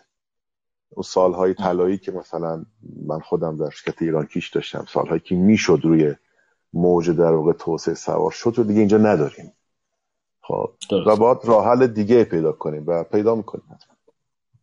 انشالله انشالله یه پاس گل از سمت بانک صادرات به مجموعه حالا فرزند خودش بدید که سریعتر بتونه مراحل رشدش رو طی بکنه. خب آقای عباس ما برگردیم همین سال رو از شما بخوایم بپرسیم. ببینید بحث همپوشانی شرکت ها که میشه بخوام مثال بزنم. اصلا الان اگه اشتباه نگم من شرکت سابینتونم پرداخیاره شرکت پدیسارتونم مجوز پرداخیاری گرفت. اینجاها چیکار باید کرد که این همپوشانی ها تداخل ایجاد نکنه تو معمولیت هایی که شرکت ها دارند و کاری که باید انجام بدن تو حوزه زنجیره ارزششون. این رو هم توضیح شما بدید.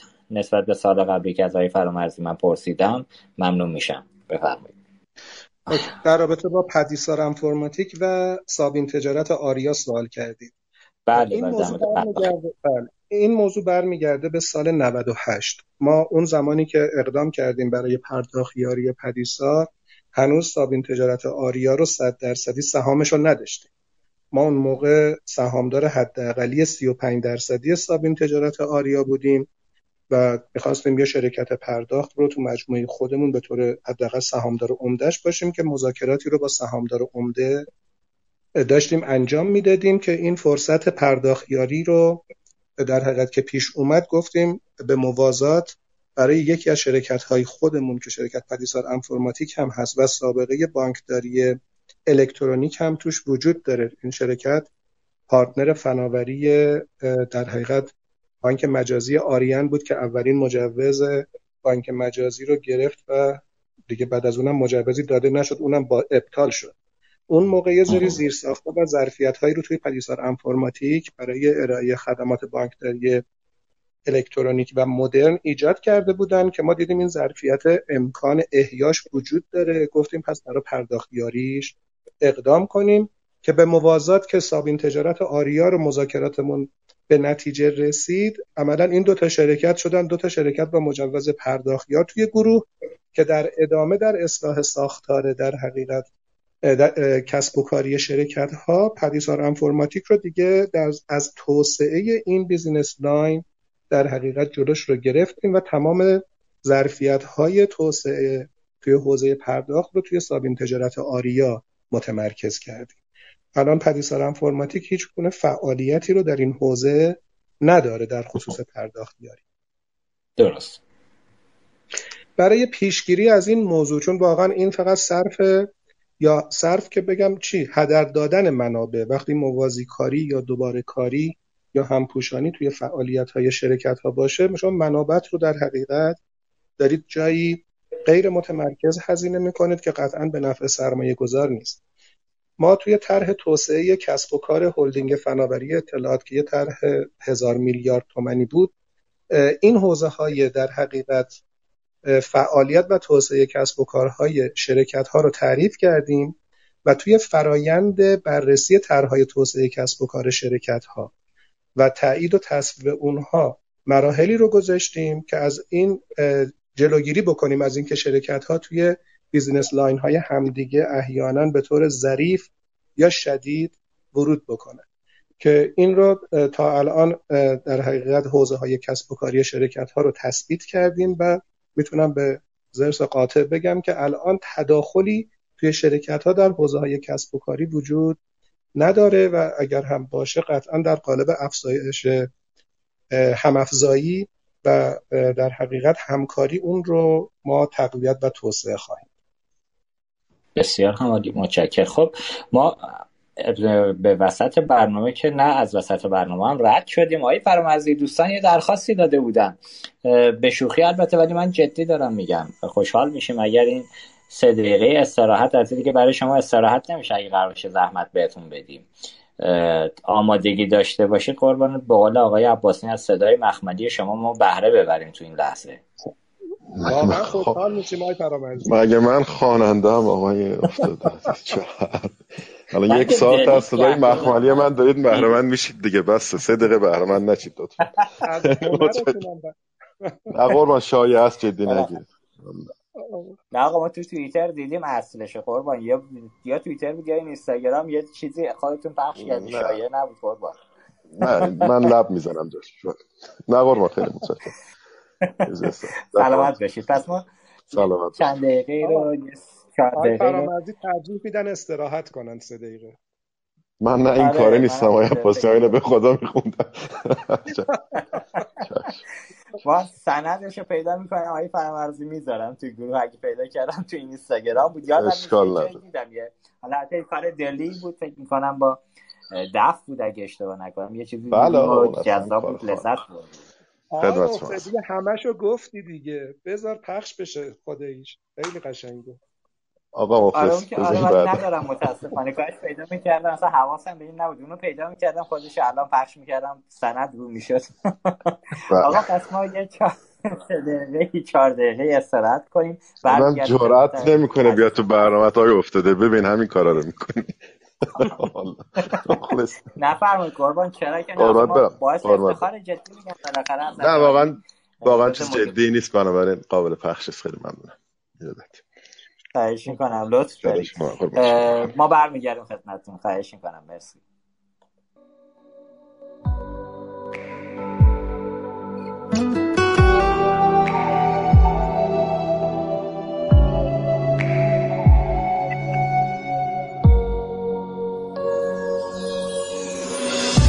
رسم به هم زدی. با من قدم زدی. از عشق دم زدی تا روزگارمو بعدن سیا کنی. رد پای رود بارون گرفته بود شب جون گرفته بود. چادر زدم که تو موهاتو ما کنی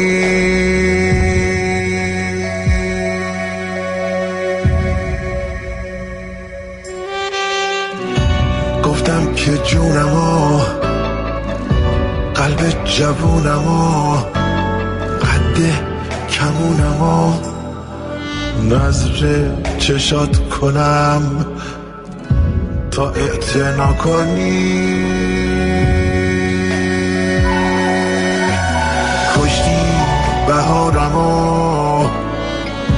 قلب مزارمو دارو ندارمو دادم که دردمو شاید دوا کنی.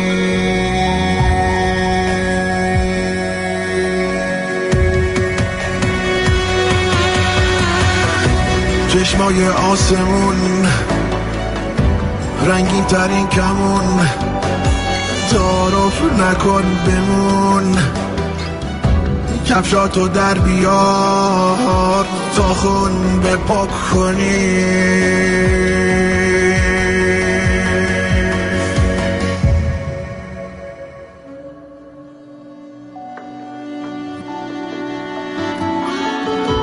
درداتو مو به مو تو گوش من بگو.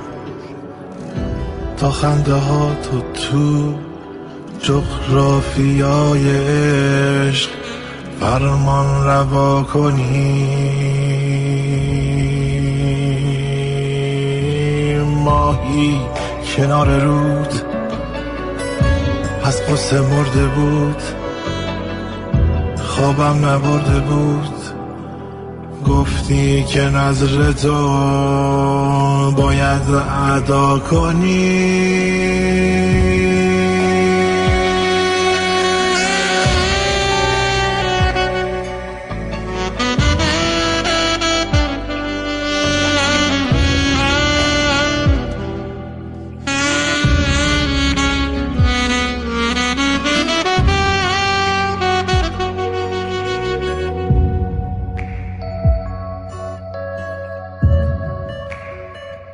ضمن عرض سلام مجدد خدمت تمامی شنوندگانی که ما رو دنبال می‌کنن. امیدواریم که تا به اینجای برنامه بهره لازم رو برده باشید.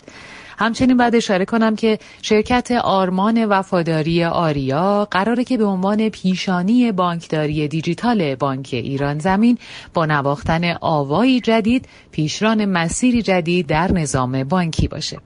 خب جناب افتاده با ادامه میزگرد در خدمت شما هستیم. خواهش می‌کنم بفرمایید. خواهش کنم متشکرم مرسی. من خسته نباشید میگم خدمت شنونده های عزیز و مهمونان گرانقدر برنامه ما تقریبا دو تا سال داریم که یه سالمون تکراری شده. من خواهشم اینه حالا باز آقای فرمازی آقای عباسنی اگر توضیحات بیشتری رو داشتن تو این حوزه بگن که ما بالاخره در بحث مدیریت شرکت های زیر مجموعه بانک ها الان حالا البته هلدینگ جامپ و هلدینگ تازه تاسیس سال. خیلی شاید این موضوع بهشون مرتبط نباشه ولی تو هلدینگ های قدیمی داریم که اینا عملا هلدینگ ها اومدن که نقش agile بودن سرعت و تصمیم گیری رو کوتاهتر کنن تو بحث time to market که سریعتر بتونن ورود به بازار داشته باشن. بانک ها تو بعضی از موضوعات ولی الان می‌بینیم اونا خودشون هم دچار رخوت شدن.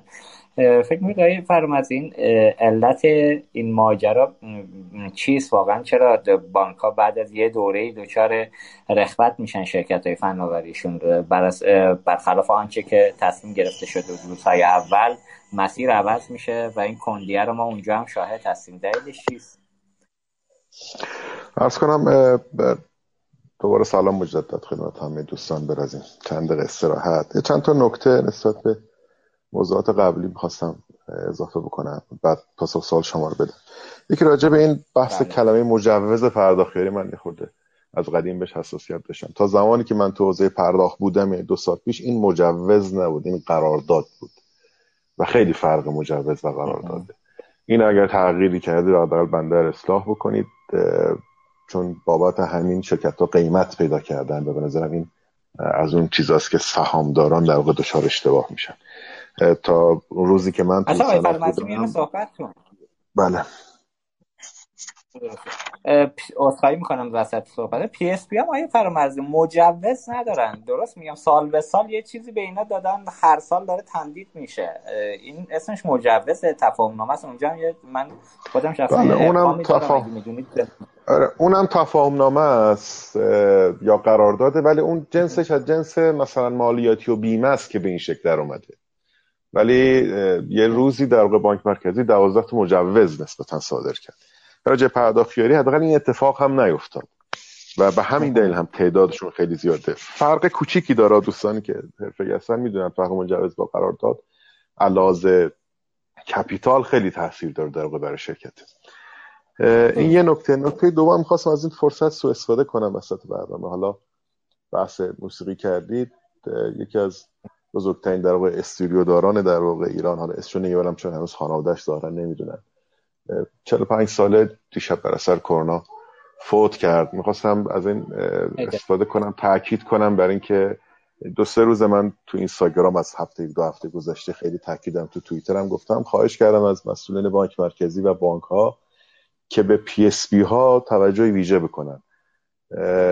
بدنه پشتیبانان PSP یکی از پر ریسک ترین شاید الان هرچی من فکر می‌کنم یکی از دو تا پر ریسک بزرگ بازار هستن که مجبورن هر روز از صبح تا شب با همه جور طیفی روبرو بشن به پوز اون طرف دست بزنن به میز اون طرف دست بزنن روبروش صحبت بکنن و قطع شدنی هم این سرویسشون نیست.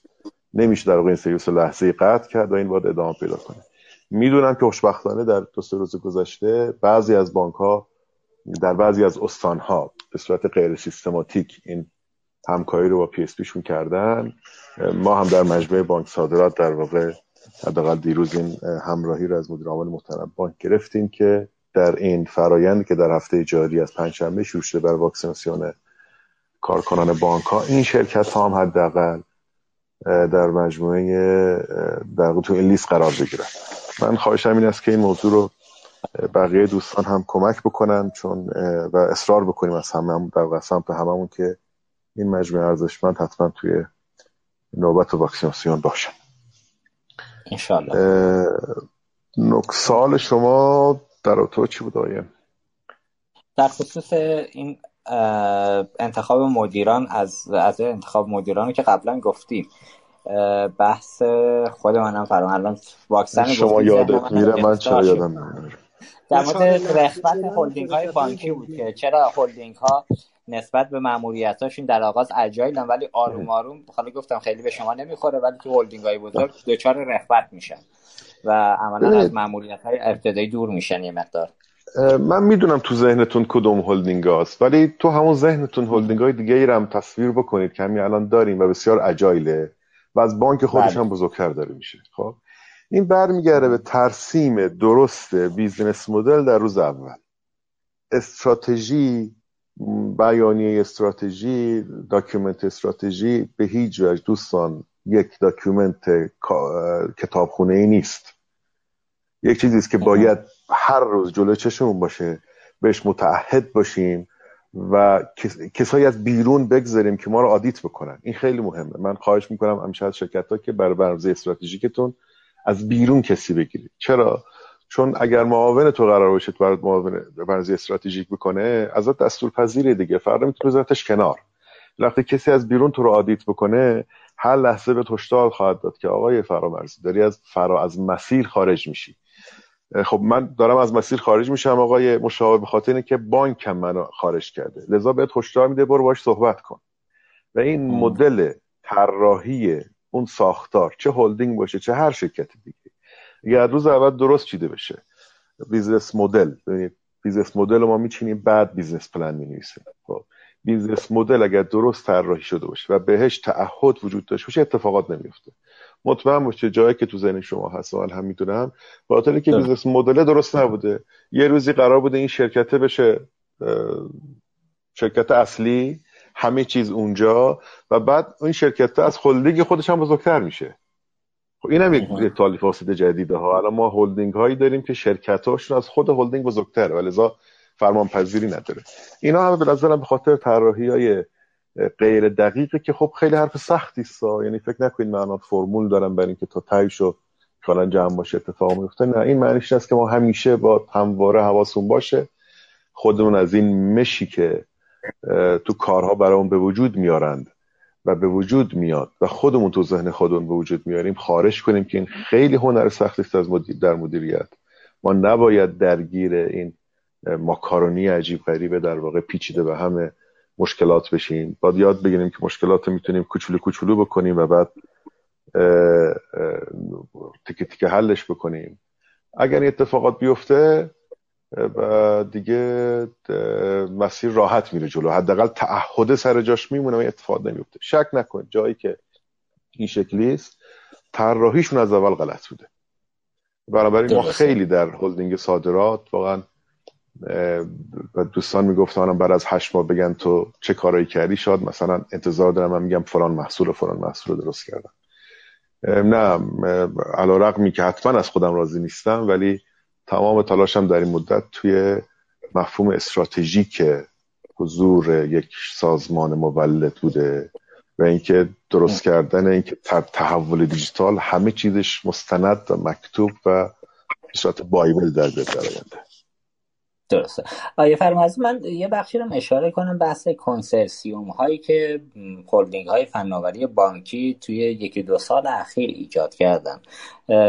حالا مشخصا بخوام اسم ببرم فرابوم شاملش میشه ققنوس شاملش میشه اون کیف پول الکترونیکی که البته هنوز جای نمیبینیمش اونم مثل اینکه تشکیل شده.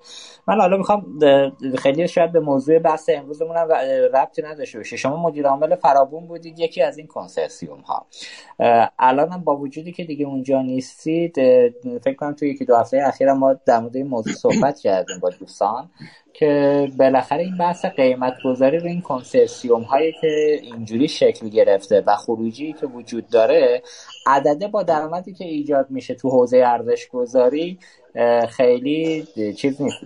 منطقی گویا وجود نداره. البته توی یکی از برنامه حضرت علی فرمود که آقا ما به عنوان فروشنده قیمت گذاری نکردیم اون زمان فرابوم رو.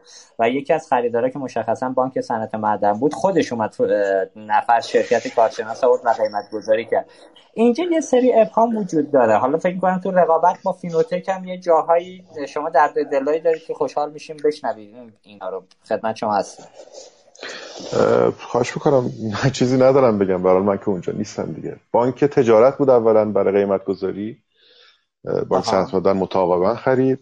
ببینید در اصلا اساسا در ارتباط تشکیل کنسورسیوم عرض کنم که یکی از همون مراحل شرکت داری است در دیگه. بانک ها برای حضور در نوآوری به این بلوغ ذهنی رسیدن و دارن می‌رسن که خوبه که در واقع از بحث سینرژی در واقع استفاده بکنن. چند تا بانک چند تا مؤسسه بزرگ و همراه چند تا مؤسسه خصوصی تشکیل یک کنسرسیوم بدن توی یک هدف مشخص. از من بپرسید این کار راحت نه به شدت سخته. به عنوان کسی که یه دوره یک سال و نیمه در یک کنسرسیوم بودم بانک های بزرگی هم بودن ملت و ملی بعد تجارت و صنعت معدن اضافه شدن به همراه توسن. کار بسیار سختی مدیریت این شرکت خیلی پیشتر از اون که فکر بکنید به خاطر که بین تصمیم و یک نفر می‌گیره مجری کسان دیگری هستند. خب؟ و این تضاد در درون بانک ها وجود داره تضاد بین بانکی وجود داره تضاد منافع وجود داره. داستان اول من اول تو در واقع وجود داره و خیلی هنرمندانه باید موضوع مدیریت کرد که من به نظرم این توفیق من داشتم که در فرابوم اتفاق افتاد واقعا. در رابطه با ولی اینکه عرض می‌کنم که ازم بپرسی این کار خوب و همیشه باید بریم جلو نه واقعا به نظرم خیلی پیچیده است. یعنی یا بلوغ ذهنی رو دارید میرید سراغش نرید. چون اگر بلوغ ذهنی نداشته باشید اون کنسرسیوم رو خراب می‌کنید. یعنی پنج نفرن چهار تاشون خوبن یه نفر در واقع نمی‌دونه برای چی اومده می‌زنه کل کار خراب می‌کنه. و تا دلتون می‌خواد مثال دارم براتون در این حوزه بزنم. در تو قیمت گذاری هم ببینید اولا که قیمت بزرگی نخورد واقعا. به نظرم اون موقع که فروخته شد 80 خورده میلیارد تومان در فروخته شد و تو همون زمان یک عالم استارتاپی که هنوز تو حوزه ایلی استیج هم هستن در واقع قیمت خیلی بالاتر از این خوردن و می‌خورن و چیز عجیبی نیست. ببینید تو دنیای امروز دیگه کپیتال شرکت ها بر اساس سود اولیه که تشخیص داده نمیشه. من این مسئله رو در مجموعه بانکی خودونم داشتم اون اوایل. می‌خواستیم که شرکت ها رو به مدیر عاملش حقوق بدیم. بر اساس اون جدولی که داشتن بهش گفتن باید بین 16 تومن حقوق بدی. گفتم مدیر عامل الان 16 تومن کارمندشو چند بدم؟ شما الان کارمند زیر برنامه نویس زیر 20 تومن 30 تومن پیدا نمی‌کنی. گفتن همینه دیگه. میگن خب چرا همینه؟ میگه ما یه جدول داریم شرکت ها رو بر اساس تعداد نفرات و سود میایم رنگ بندی می‌کنیم. خب این غلطه دیگه. این حداقل در حوزه آیتی که حالا من حوزه دیگر کار ندارم در حوزه آیتی حتما غلطه چون شما به گروسش کار ندارید. خب و اینو ما اونجا شکستیم. در حوزه قیمت گذاری من رو گروس حرف دارم. ما در حوزه بورس یک بحثی داریم مثل پی به ای که دوره بازگشت سرمایه رو میگه.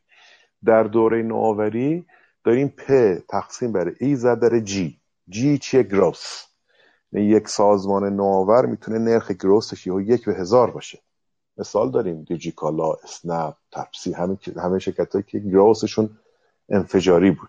و بعد پی رو میاره پایین و شرکت رو هم سودده می‌کنه هم زمان در واقع بازگشت سرمایه رو می‌بره بالاتر. لذا این داره نمیشه بر اساس سود اولیهشون قیمت گذاری کرد.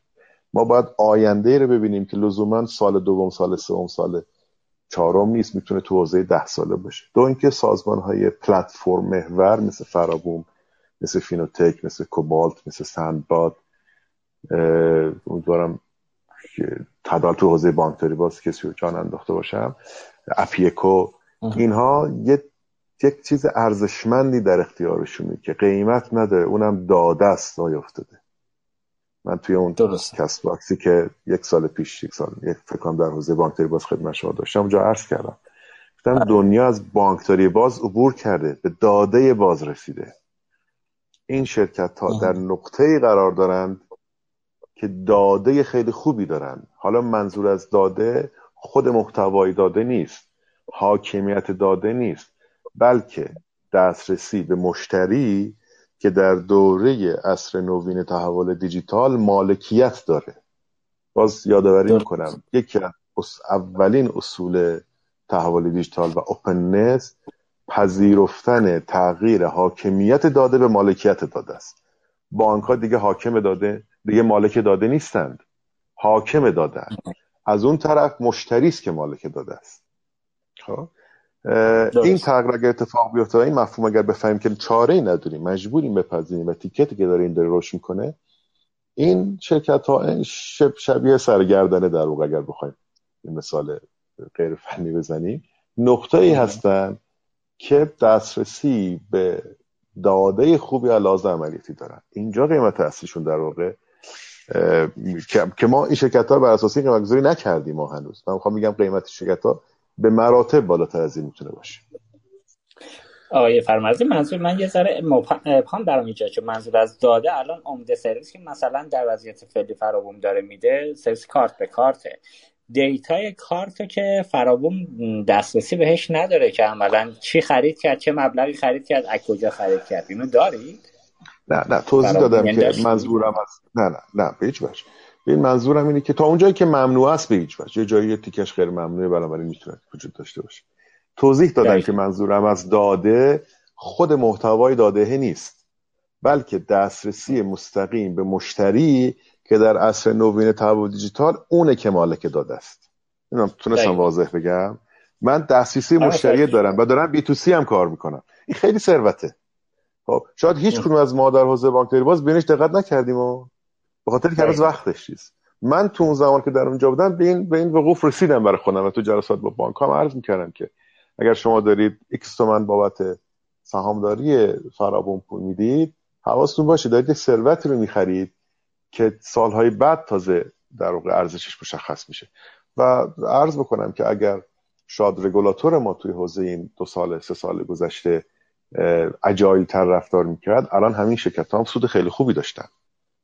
خب، و به نظرم ما این حوزه regulation در حوزه بانکداری باز چه اتفاقی افتاد؟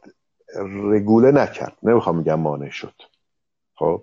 رگوله نکرد. و وقتی رگوله نکنی بانک ها که اساسا با حوزه openness خیلی آشنا نیستند یا آشنا هستند و می‌دونن که openness ریسک دارد بذار میذارنش کنار. میگن بذار بالا سریع بر من قانون تعریف کن که خیلی کار غلطیه. و اون بانک این کار می‌کنه عقب میفته و بانک این کار نکرده مثلا بانک ایران زمین که الان حضور دارن بانکی که این کار نکرده و به نظرم شجاعانه ولی با وقوف کامل تو این قضیه اومده خب الان بخش بزرگی از بازار گرفت. بسیار متشکرم.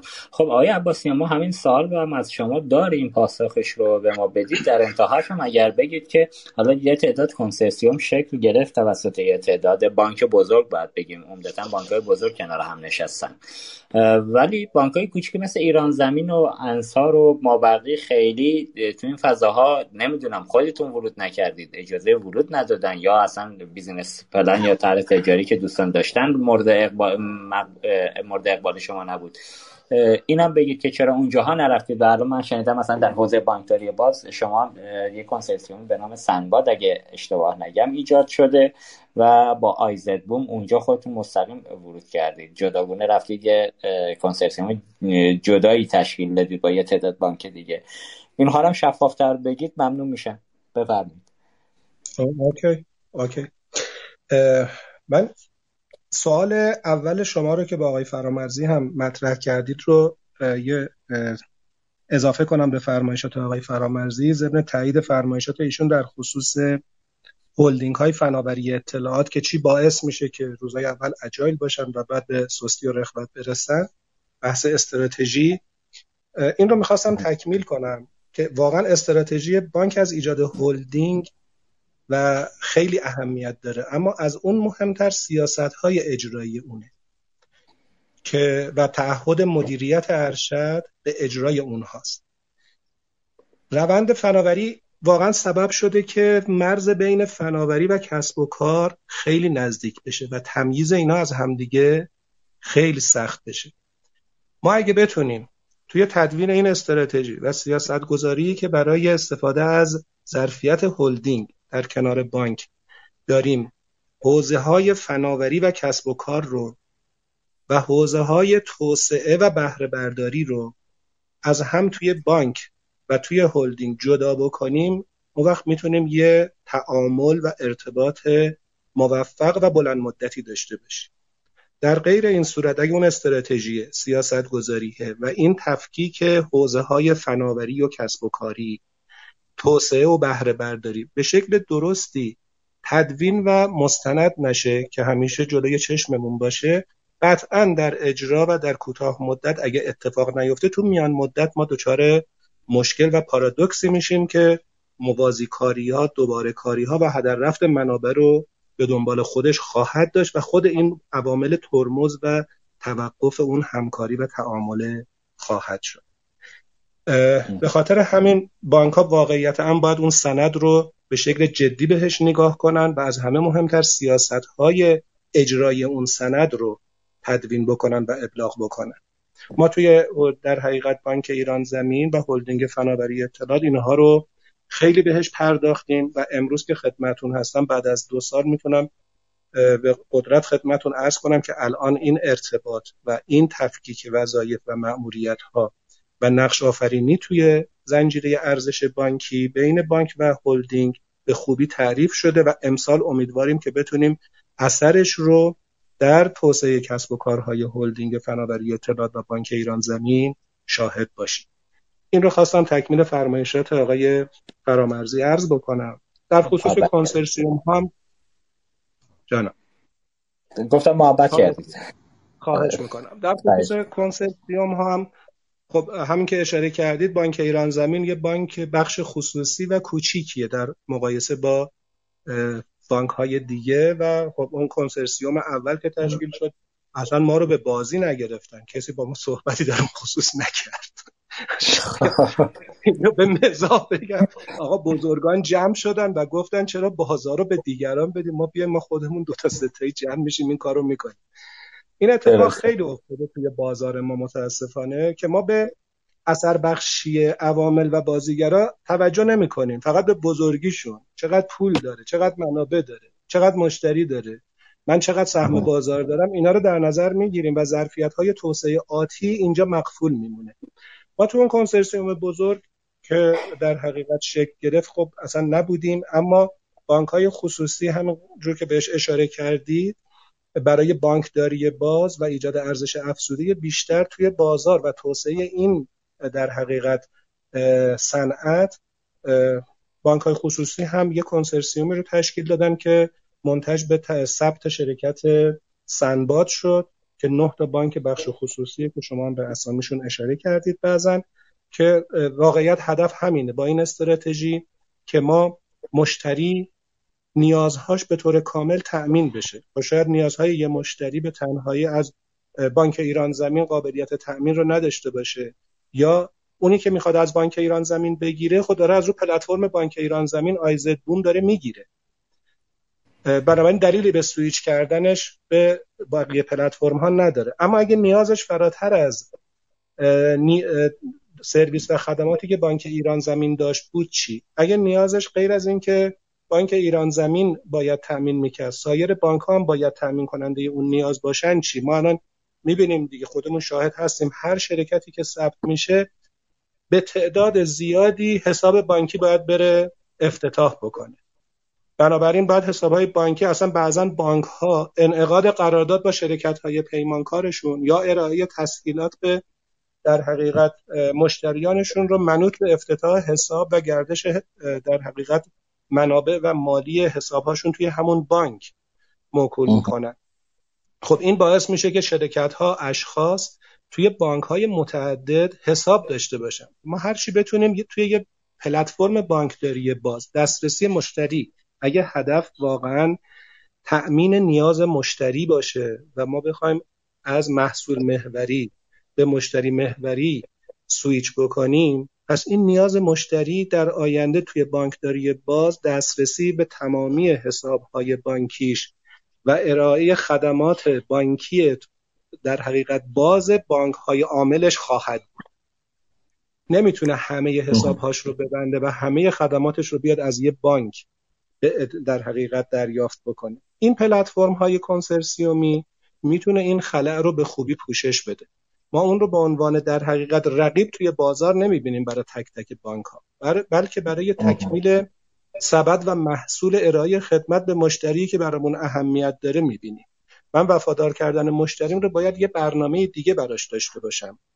اما تأمین نیاز اون رو هم باید باش توجه داشته باشم که مشتری من راحت بتونه به تمامی نیازهاش چه تو حوزه بانکی و این پلتفرم هم طوری داره طراحی و توسعه داده میشه که سایر نیازهای مشتری رو هم تأمین بکنه. صرفا بانکی نیست قطعا روی حوزه های دیگه بیمه بازار سرمایه پودی اینها تکمیل کننده این خدمات خواهد بود که در نهایت مشتری متنفع بشه. ما هستیم حضور داریم و توی برنامه هامون هم تقویت این حوزه است در مشارکت با سایر بانک های بخش خصوصی. بسیار آقای عباسی من شنیدم به صورت غیر محسوس از غیر غیر محسوس که خیلی در سکوت خبری رسما بانکداری دیجیتال بانک ایران زمین اگه اشتباه نگم پروژه 510 بود ده مرداد ماه. افتتاح شد و الان ما به صورت پایلوت اسمش رو بگیم یا رسمی بگیم توضیحات کاملتر شما بگید. در تبریک هم میگیم خدمت آقای فرهاد خان اینانلویی معاون محترم فناوری بانک ایران. زمین تو گروه هم هستن. سلام عرض می‌کنم از همینجا خدمتشون آغاز به کار کرد. درست میگم؟ اینو بگید تو چه اسکیلی الان داره بانک دیجیتال ایران زمین کار می‌کنه که حالا انشالله یه برنامه مبسوطی رو توی انتقال تجربیاتش با آقای اینانلوی خواهیم داشت در آینده نزدیک. شما هم یه توضیح مختصری بدید این موضوع. ممنون میشم. طی برنامه 510 عملیاتی شد که دهم مرداد ماه بود. اما به دلایل و شرایط محیطی و پیرامونی از جمله همین پاندمی کرونا که ما مجموعه پرسنل بانکی و هلدینگ رو برنامه دورکاریشون و حداقل حضورشون در شرکت ها رو در حقیقت برنامه ریزی کردیم که خب بالاخره ورود به بازار و ارائه حجم بزرگی از این خدمات به مشتریان نیازمند آمادگی و حضور همه پرسنل و تیم درگیر و پشتیبانی ها و قطعا توی ورود در شروع کار ما انرژی و ظرفیت بیشتری رو برای این موضوع باید تخصیص بدیم قرار گرفت. از بعد در کنار این تغییر در حقیقت جابجایی دولت که خب به هر حال استراتژی ما در ارائه این سیستم ها به بازار الان همه چی تحت شعاع چه حوزه های اقتصادی چه حوزه های برنامه ریزی تحت شعاع این تغییرات و تحویل و تحوله هم قرار گرفته. ترجیح دادیم که به طور محدود حوزه عملیاتی رو تا یه زمان مناسب که در حقیقت به بازار عرضه بکنیم در شرکت در خود بانک پرسنل بانک و شرکت های تابع هلدینگ این رو عملیاتی بکنیم و قطعا توی شروع هم ممکنه به یه سری مسائل و مشکلاتی هم برخورد بکنیم که اجتناب ناپذیره. بتونیم توی این حوزه کاملا مدیریت شده و قابل کنترل این مشکلات رو هم شناسایی بکنیم که به امید خدا دیگه از نظر عملیاتی شدن توی یک کوتاه مدت فکر برنامه ریزیش دست دیگه هیئت مدیره بانکه که بخوان در چه تاریخ انشالله این رو عمومی بکنن و انانس بشه. اما موردی که می‌خواستم خدمتون ارز بکنم این که کلیه سرویس ها و خدمات بانکی که امروز در قالب در مراجعه به شعبه از طریق موبایل بانکداری همراه یا اینترنت بانک مشتریان در حقیقت بهش دسترسی دارند الان در یه پلتفرم فراز با ایجاد امکان customization یا متناسب سازی و سفارشی سازی مشتری ایجاد شده که مشتری خودش در حقیقت حتی منوهای سرویسی که مورد نیازش هست رو در اون پلتفرم انتخاب بکنه و سرویس ها و خدمات موجود بانکی رو که بانک ایران زمین ارائه کننده اون هست رو بدون مراجعه به هیچ شعبه ای خدمات مربوطش رو بگیره. امیدوارم زودتر این عملیاتی عمومی بشه که هم مشتریان بانک ایران زمین و هم سایر بازیگران این حوزه با این پلتفرم و خدمات بانکداری دیجیتال زودتر آشنا بشن. در خدمتون هستم. اگه لازم توضیحات تکمیلی آقای اینالویی هم که حضور دارن. اگه لازم بود به خط بیاریدشون ممنون میشم بله بله. حالا انشالله میگم یه برنامه جذابی رو با آقای نالوی صحبت کردیم. انشالله مستند دیجیتالی شدن بانک ایران زمین رو انشالله اگه مسیرش جلو بره با همکاری آقای نالوی بانک ایران زمین شاید به عنوان یه سریال صوتی قراری که تولید کنیم. حالا تاییدیه اولیه رو با از آقای نالوی گرفتیم. در ادامه مسیر به عنوان یه سریال صوتی انشالله به زودی در اختیار نظام بانکی می‌ذاریم. به نظرم تجربه جذاب و ارزشمندیه. من برای تنوع که شده آقای فرهاد خان وکیلیان تو گروه نوشتن که آقا در شروع دهه سوم کاری تو صنعت پرداختن.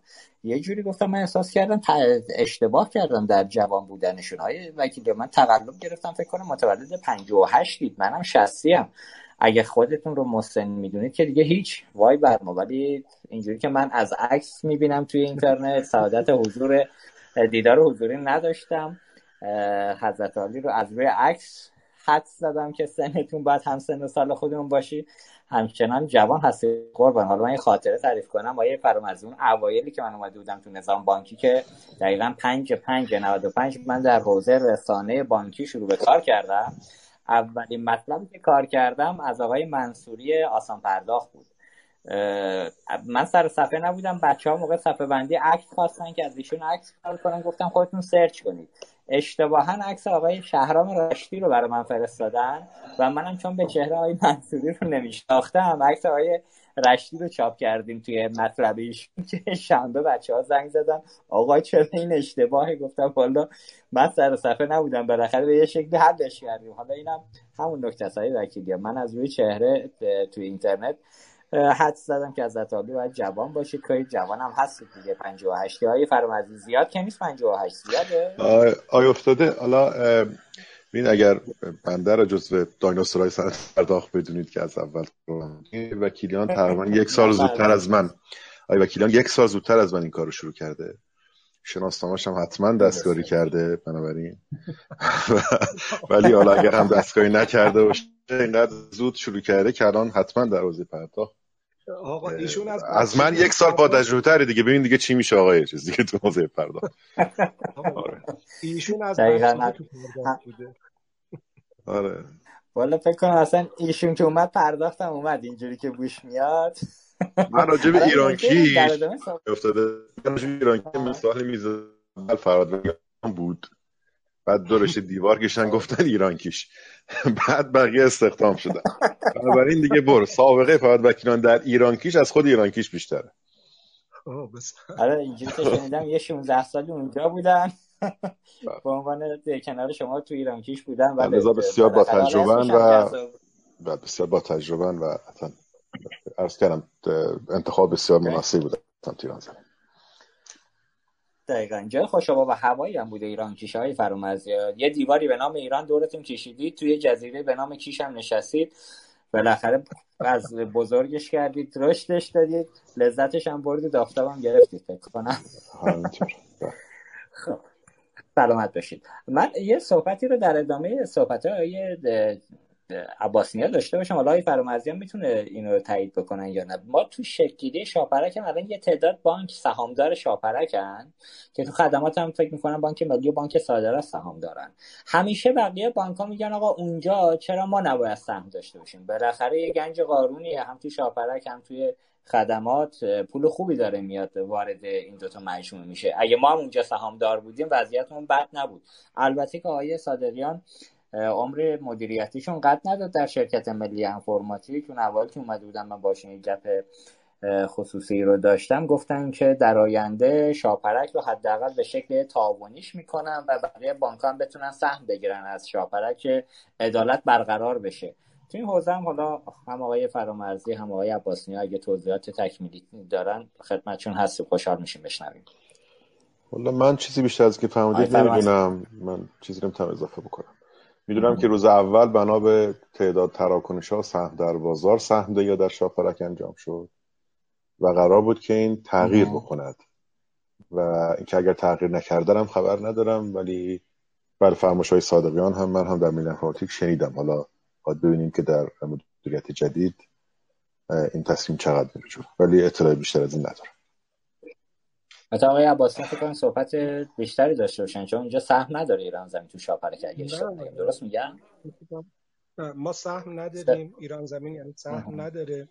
و حقیقتا من از این بازی هایی که یه طرفش رگولاتوری و حاکمیتی هست خیلی سر در نمیارم که این تصمیم گیری ها شرکت ملی انفرماتیک شرکت خدمات انفرماتیک یا شاپرک. به چه شکل تصمیم گیری انجام میشه؟ استراتژیاشون برای وجودشون اصلا توی بازار به چه شکله؟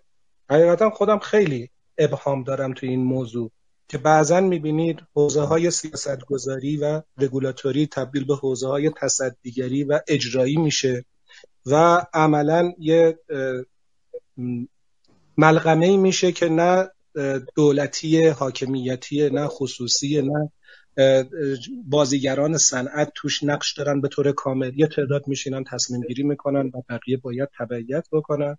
خودش اشکال نداره. ولی استراتژی من پشت این قضیه نمی‌بینم. اینها به نظر من بستگی صرفا به زائقه هر مدیری که اونجا منصوب می‌کنن داره. حالا ببینیم در حقیقت رئیس بانک مرکزی کی میشه و زائقش برای این حوزه های فناوری به چه شکل خواهد بود که مسیر رو به اون سمت هدایت بکنه اگه همین افراد قبلی باشن با همین فرمون پیش خواهیم رفت. من حقیقتا نقش خدمات انفرماتیک رو و ملی انفرماتیک رو توی حوزه های کسب و کاری و حوزه های بازار خیلی خوب نمی‌تونم شناسایی و position بکنم. امیدوارم که خودشون بدونن که چه تصمیمی گرفتن و چی کار می‌کنن. ولی من چون یکی دو تا مجمع این شرکت شاپرک رو شرکت کردم عملا همین فرمایش شما ضعف عدم حضور در حوزه سهامداری اون شرکت شاپرک باعث میشه که چند تا بزرگ تصمیماتی رو بگیرن که قطعا منافع کوچیکترا توش خیلی دیده نشده. بیشتر به سمت و سوی استراتژی و برنامه های توسعه خودشونه و این قطعا آسیب رسانه یا باید همه حذف بشن. یه مجموعه مستقلی باشه با نظارت راهبردی یا اگه قراره باشن همه باشن که بتونن از سهم مناسب در تصمیم گیری ها و برنامه ریزی ها برخوردار باشن سلام بشید انشاءالله که این اتفاق هم بیفته. به امید خدا. البته که حالا ما بارها تو برنامه گفتم کاش آقایون در انتهای دولت حالا نمی‌دونم میمونن میرن. حالا باید منتظر باشیم و ببینیم. یک بار ولی میومدن این مسئله روشن می‌کردن. شخصا حالا چه شاپرک چه خدمات یا هر شرکتی دیگری که سرویس شتاب و شاپرک رو داره ارائه میده در اینکه کی سرویس بدهدش اصلا چیزی ندارم. صحبتی ندارم. ولی اینکه چقدر با چه هزینه تمام شده پول امروز رو دارن دریافت می‌کنن این به نظرم حق مصرف کنندگان هست حق زینفعان هست. هممون بدونیم این پولی که بابت شتاب داریم میدیم یا شاپرک هزینه تموم شدهش چقدره؟ چطور میشه که ما تو شرکت های خصوصی وقتی یه سرمایه گذاری رو انجام میده حتی در حوزه خدماتی این خیلی دقیق نیست حالا تو حوزه دیجیتال یا نرم افزاری و آیتی خیلی دقیق نمیشه روش قیمت گذاری کرد. ولی مثلا میگم پفک که تولید بکنی تو این مملکت بالاخره بر اساس یه قانون یا آستانه سود باید ازش بگیری. و این حق مصرف کننده است که بیشتر از این نده. اینجا تو نظام بانکی حالا من با آقای طالبی دبیر کل محترم بانک مرکزی هم یه تلفنی صحبت کردم مثلا off record نه برای همین اعلام می‌کنم.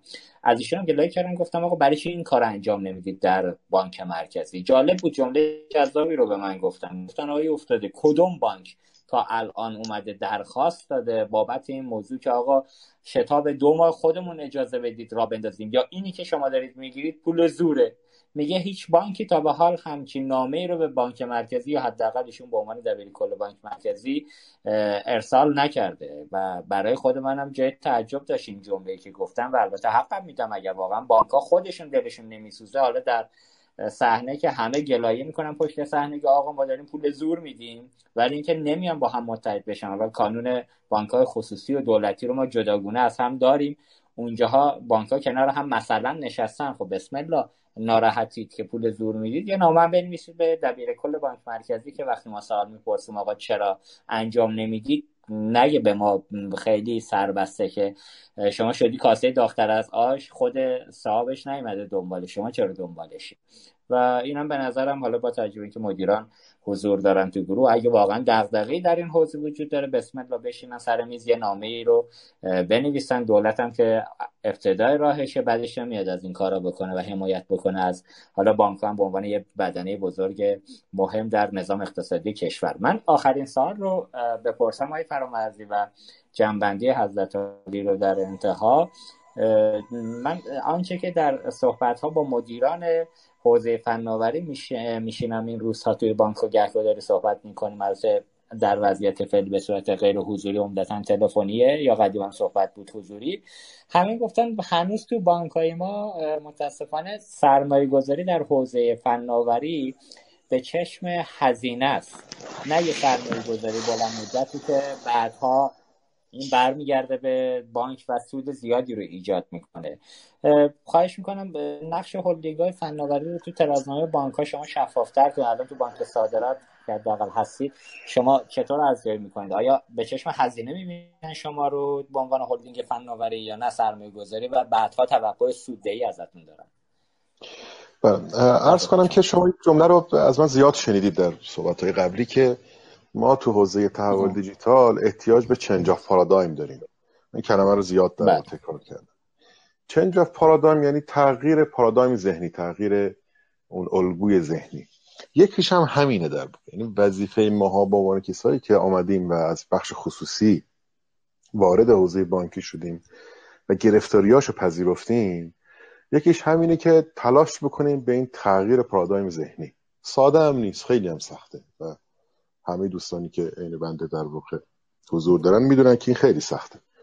یکیش همینه که بین به حال اگر بخوایم مالی و با مبنای ادبیات مالی حرف بزنیم هزینه های مالی کاری که در حوزه انفرماتیک انجام میشه که شامل خرید سخت افزار و نرم افزاره خب هزینه است. این که درو بیراه نمیگه بانک. یعنی دو صورت مالی از جنس هزینه است استهلاک. ولی این که دید سرمایه گذاری بشه نگاش کرد هم لزوما اون مدیر ارشد بانک اینو می‌دونه. این می‌خوام بگم ادبیات کلامی است دعوای کلامی است اینا جنسش هزینه است در صورت مالی. اینجور سرمایه گذاری که شامل خرید میشه جنسش هزینه است. ولی که در آینده سود میده اگر نمی‌داد که اون شرکت تاسیس نمی‌شد. لذا به نظرم این رو هم می‌دونه.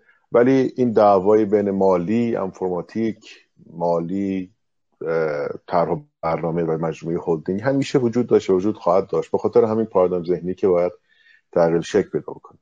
ما در مجموعه شرکت های حوزه آیتی که در مسیر تحول داریم حرف می‌زنیم باید تلاش بکنیم به بانکون بگیم که ما عمده فعالیتون اتفاقا خرید نیست. ما بیشتر داریم تلاش می‌کنیم فرایند تغییر بکنه.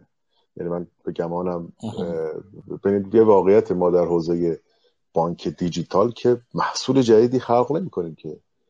نو بانک چیه الان افتاده؟ نو بانک یک محصول یه اپلیکیشنه که افتتاح حساب می‌کنه. بله. یه دونه وام هم میده نو بانک که تو ایران داریم اینا طبیعتا با سر و صدام افتتاح میشن. خیلی هم درستن خیلی هم با ارزشن ها. ولی افتتاح حساب می‌کنه. فرایند تغییر پیدا کرده فرایند از شکل حضوری؟ نه نه اصلا نه می‌دونم می‌دونم. من من, من آره. می‌دونم. من خودم تکمیل کنم. من یکی دوتایی که در ایران آره. در واقع تاسیس شده دارم عرض می‌کنم. خب؟ الان چیزی که در ایران در انجام میدیم همین دو تا محصول هم دارن بهش محصول اضافه می‌کنن. ولی روزی که متولد شد و فرایندش این فرامرزی ها. مثلا الان بلو بانک دقیقا افتتاح حساب می‌کنه سرویس خارق العاده نمیده همون سرویس هایی که بانک میده رو اینجا غیر حضوری افتتاح حساب می‌کنه. ولی بلو با... چیز؟ بانکینو, بانکینو خاورمیانه داره وام خورد میده غیر حضوری خوبم داره کار می‌کنه. مساعده غیر حضوری میده اونجا جذابتر دارن میرن جلو. و عملا من... یه نیش مارکت مشخص رو انتخاب کرد داره میره جلو. من من جمله که گفتم به هیچ به منزله کوچیک کردن اینا نبود. اتفاقا مثال زدم که افتتاح حساب می‌کنن و وام میدن. اینم گفتم تو عرایزم منظورم این بود که و خب رشد می‌کنند خب؟ و حتما هم بله. با ارزش هستند. و اگر با ارزش نبودن که از پروژه اصلی ما هم نبود. یه چیزی گفتی الان مجرد توضیح بدم که منظورم این نبوده. خب، الان خواستم بیان سر وقتتون نوبانک خب. نه حتما ما یک از پروژه جدی ما نوبانک به خاطری که ما یک یک بخش یک بخش زد داریم در بازار که اصلا حوصله شو بله. آمدن ندارن. اساسا دوست داره همه چیزی دیجیتال انجام بده. خب بانک صادرات نمی‌خواد اینو دست بده دیگه. ولی از من بپرسن این برای بانک آورده مالی گنده ای داره؟ نه اینجوری نیست. همونطور که شاید بر بانک سامان هم بلو بانک نداشته باشه. ولی یک آینده ای رو می‌بینه که از الان روی کپیتالش داره فکر می‌کنه. ولی ارزم این بود که مثلا در نو بانک ما قرار نیست حساب افتتاح می‌کنیم یه چیز عجیب غریب افتتاح کنیم. نه همون حساب افتتاح می‌کنیم. در بانکداری دیجیتال اتفاق جدیدی رخ نمیده. فراینده است که عوض میشه. چجوری عوض میشه؟ تمرکزش تمرکزش بر مشتری است. یعنی روال ها رو با توجه به خواسته های مشتری با توجه نیاز مشتری تغییر میده. خب این که هزینه نیست این که گرفتاری نداره. ما باید با بانک اون صحبت بکنیم با مؤسسات مالی اون صحبت بکنیم که اگر من قرار است تر تحول دیجیتال بازوی تو باشم یک بپذیر آقای فناوری که من بازوی تو هستم جای تو نیستم. خب تش شما میمانی من اون کسی هستم که انجام میدم و میرم. این اتفاق این محصول برای تو میمونه. من با عنوان بازو فرآیند تو فرآیند تو تسهیل می‌کنم. هزینه تا حد ممکن ایجاد نمی کنم چون قرار است عمده فعالیتم تو حوزه فرایندی باشه. و اون قسمتی هم که قرار است هزینه ایجاد بشه جنس سرمایه گذاری یا غیر, غیر سرمایه گذاری ادبیات مالی نیست. به هر حال استهلاک داره و جز توی سمت چپ در واقع اساسنامه خودش نشون میده. ولی سمت راسته سمت درآمدی خیلی بزرگتر میشه. به خاطر اینکه یک من با توجه به تسهیل فرایند یه سری هزینه های در واقع مشخصت رو tangible تو کم می‌کنم یعنی هزینه tangible رو کم می‌کنم. دو اینکه با مشارکت در فینتکا در استارتاپ ها تو این حوزه که یکی از بخش اصلی همه هولدینگ هاست قطعا برای تو capital ارزشمند تولید می‌کنم. و عرض کنم که ثروت اندوزی می‌کنم. ثروته می‌تونه بخشیش از جنس کاهش هزینه باشه بخشیش از جنس افزایش درآمد باشه. در نهایت بهرهوری تو افزایش میده این نکته مهمه این است. در نهایت بهرهوری تو افزایش میده درسته. آقای فرمزی در حوزه بانکداری دیجیتال نقش ساد توی بانک صادرات. این حوزه در اختیار ساد قرار گرفت یا خود بانک داره مستقیما عمل می‌کنه؟ خب پس یه پنج دقیقه توضیح بدم. سریع سعی می‌کنم سریع بگم خدمتتون دوستان اذیت نکنم. آره ببین همزمان با تاسیس ساد ما زمانی تاسیس شدیم که به, به تکلیف وزارت اقتصاد حوزه تحول دیجیتال بر همه بانک ها تکلیف شد. باید این کار انجام می‌دادن. و بانک صادرات شروع کرده بود مشاوری در این حوزه داشت و داشت document ها رو آماده می‌کرد. ما این وسط در واقع افتادیم. خب یک چسبندگی خیلی جدی با علاقمندی از سمت خودمون یعنی واقعا تکلیف نبود. با علاقمندی از سمت خودمون آغاز شد. من مثلا تمام ایام عید رو ایام عید رو ایام تعطیلی عید رو هم ما جلسات آنلاین داشتیم با دوستان به اتفاق معاونین. من یه پرانتز باز کنم. من شرکتی که داریم راجع صحبت می‌کنیم شرکت کوچیکی شرکت ساد پنجاه نفر نشدیم بله. و نخواستیم که بشیم در قبال همین گروهی هم که هستن همه بچه های به شدت تلنت و آدم های بسیار ارزشمندی هستن در بازار که من افتخار می‌کنم. خدمتشون هستیم. لذا نخواستیم خیلی تعداد نیروهامون رو الان افزایش بدیم تا برسیم به وقتش در واقع. با همین گروه کوچیک با استفاده از مشاورین و نخبگان خیلی مطرح بازار ما جلسات خیلی خیلی جدی داشتیم. از بعد شانسیمون خوردیم به این دوران کرونا تعطیلی های مداوم و مداوم و مداوم. شما تو این هشت ماه تعداد روزهایی که می‌شد درست کار کرد اگر حساب بکنید تعداد خیلی زیادی نیست. ولی ما از بحث فضای مجازی خیلی خوب استفاده کردیم و نهایتا رسیدیم به تکمیل طرح تحول دیجیتال بانک با مشارکت مشاور. و تقریبا ارائه حوزه تحول دیجیتال رو هم بخشش رو بنده در هلدینگ به عهده گرفتم. از سمت بانک به عنوان بازوی اجرای طرح تحول در قوه وزارت اقتصاد معرفی شدیم. من خودم فکر می‌کنم اگر شاید هلدینگ تأسیس نمی‌شد دوستانی که از سمت وزارت اقتصاد قرار است که ممیزی کنن طرحها شاید کم سختتر نمره می‌دادن به ما.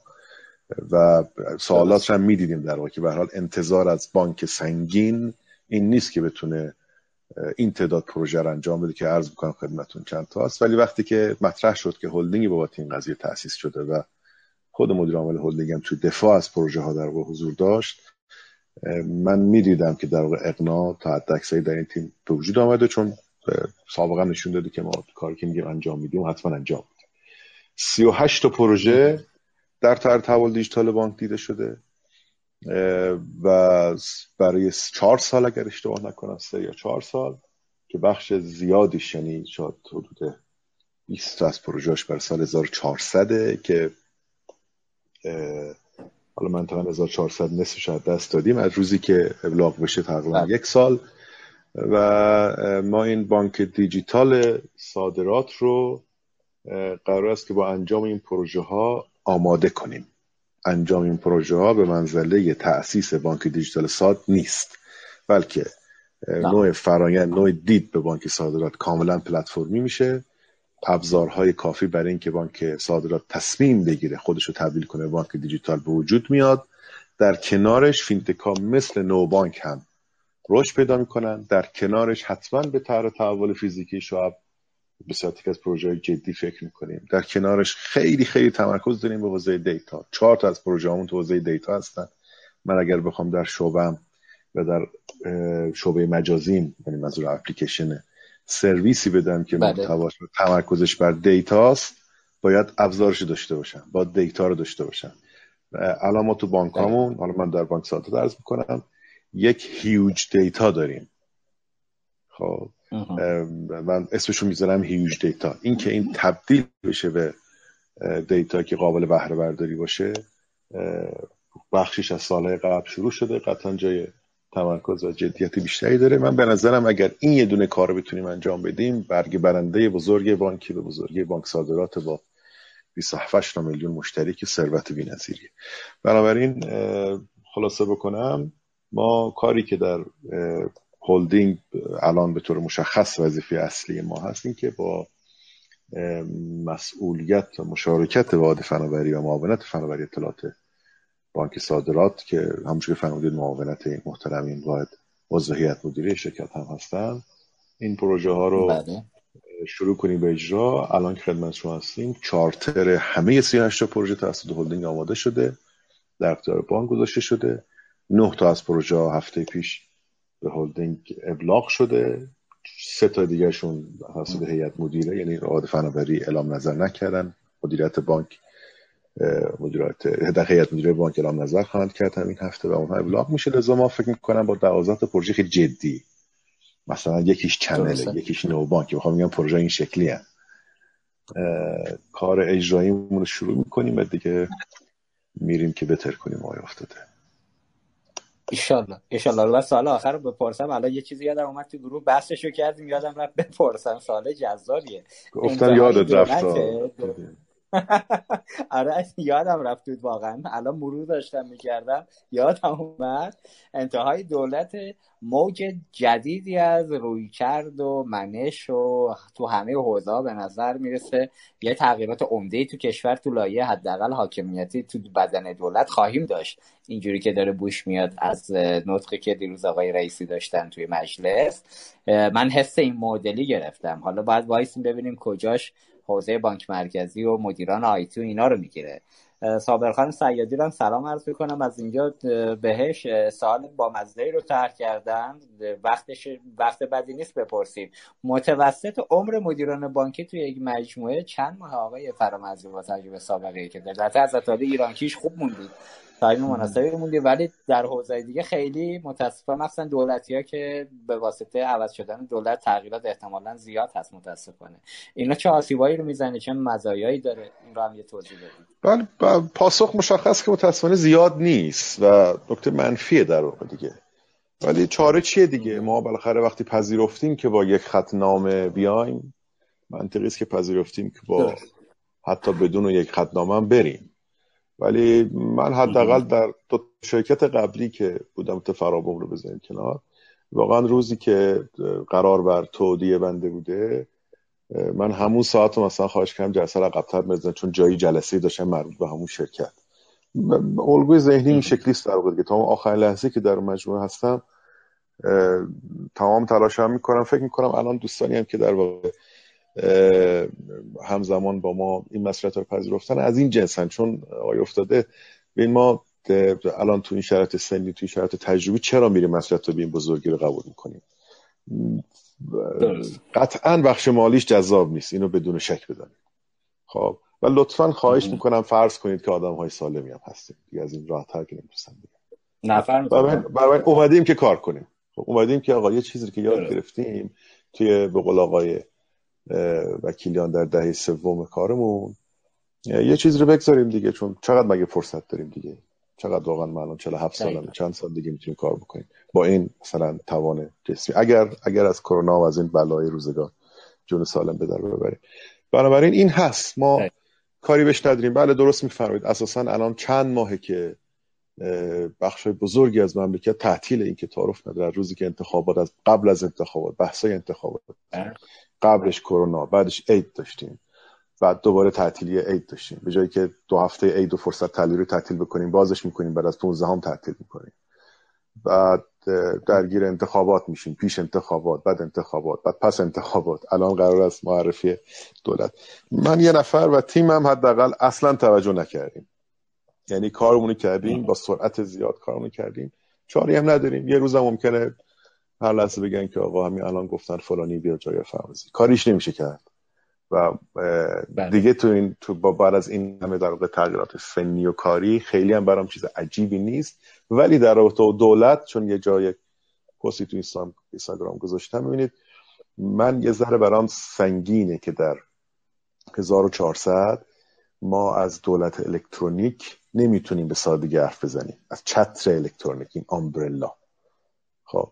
مثلا من یک پست گذاشتم که واقعا اگر جای حاکمان فعلی بودم یک سال با آدم هایی که تو دولت عرض می‌کنم. خب نمی‌خوام اسم ببرم ولی کسایی که با یک فرایندی شروع کن و اگه نگاه کنید تو شش ماه گذشته تون تون پروژه های تحول دیجیتالی در حوزه دولتی انجام میشه. هی نمی‌دونم همه چیز در واقع دیجیتالی شد. از کرونا استفاده کردن که به نظرم کم استفاده کرد حداقل در حوزه بانکی کم استفاده کردن ولی اینها آخراشه. اینا آخراشه. الان اگر اینا رو همه رو بگیم خدافظ یک گروه جدید بیان آقا یه سال نمی‌خواد مطالعه کنه طرف؟ و خب می‌خواد دیگه. ما وقت بله. نداریم این فرصت رو دست بدیم. الان ما باید چتر حاکمیتی تمام الکترونیک میداشتیم. خب؟ روی امضا به جنبندی در افتاده. رو همین قضیه ما کی با شما کسب چیز داشتیم؟ یه سال پیش درسته؟ بعد بله، یک سال گذشت دقیقا. خب الان حل شده. الان ما امضای بانک مرکزی داریم امضای سمت داریم امضای قوه قضاییه داریم امضای ثبت احوال داریم. خب این مگه حلش سخته؟ یه کیف پول در واقع توی شرایط این شکلی هست این حلش سخته؟ خب حتما راه حل داره یه همت چرا باید اینجوری خب حالا فرض کنید که این الان دم حل کردنیم حتما انتقاد وجود داره که چرا افتاد به الان؟ انتقاد خیلی جدی هم وجود داره. این همه فرصت داشتیم. ولی الان این تغییرات می‌زند زمین این چیزا رو. برای به نظر من واقعا تو حوزه دولت الکترونیک قصه می‌خورم که آقا یه چیزی داره شکل می‌گیره تاکید می‌کنم. بسیار با تاخیر. ولی جای اونا نیستیم. اونا می‌دونم که خیلی سخت میگذره تو اون حوزه خب؟ ولی الان که داره شکل می‌گیره مجبوریم بگیم خدافظ یک گروه جدید بیاد. حالا این هر چقدر بیاد پایینتر هم به این شکل هست ولی از سمت من به عنوان آدمی که پذیرفتم این مدل کار کردن رو درست یا غلط هم نمی‌دونم دیگه. دیر شده برای اینکه بگم درست یا غلط ولی پذیرفتم. لذا کاملا آمادم و تا آخرین لحظه که هستیم تلاش می‌کنیم و یه کاری هم می‌کنیم که نفر بعد از ما نتونه غیر از این کار کنه.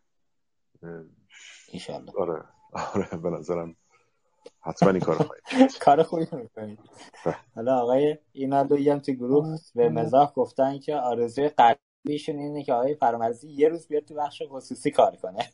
باشه. آقای اینالو یه کار تعریف کن با هم دیگه بریم شرکت بزنیم مخلص شما هستم به خدا.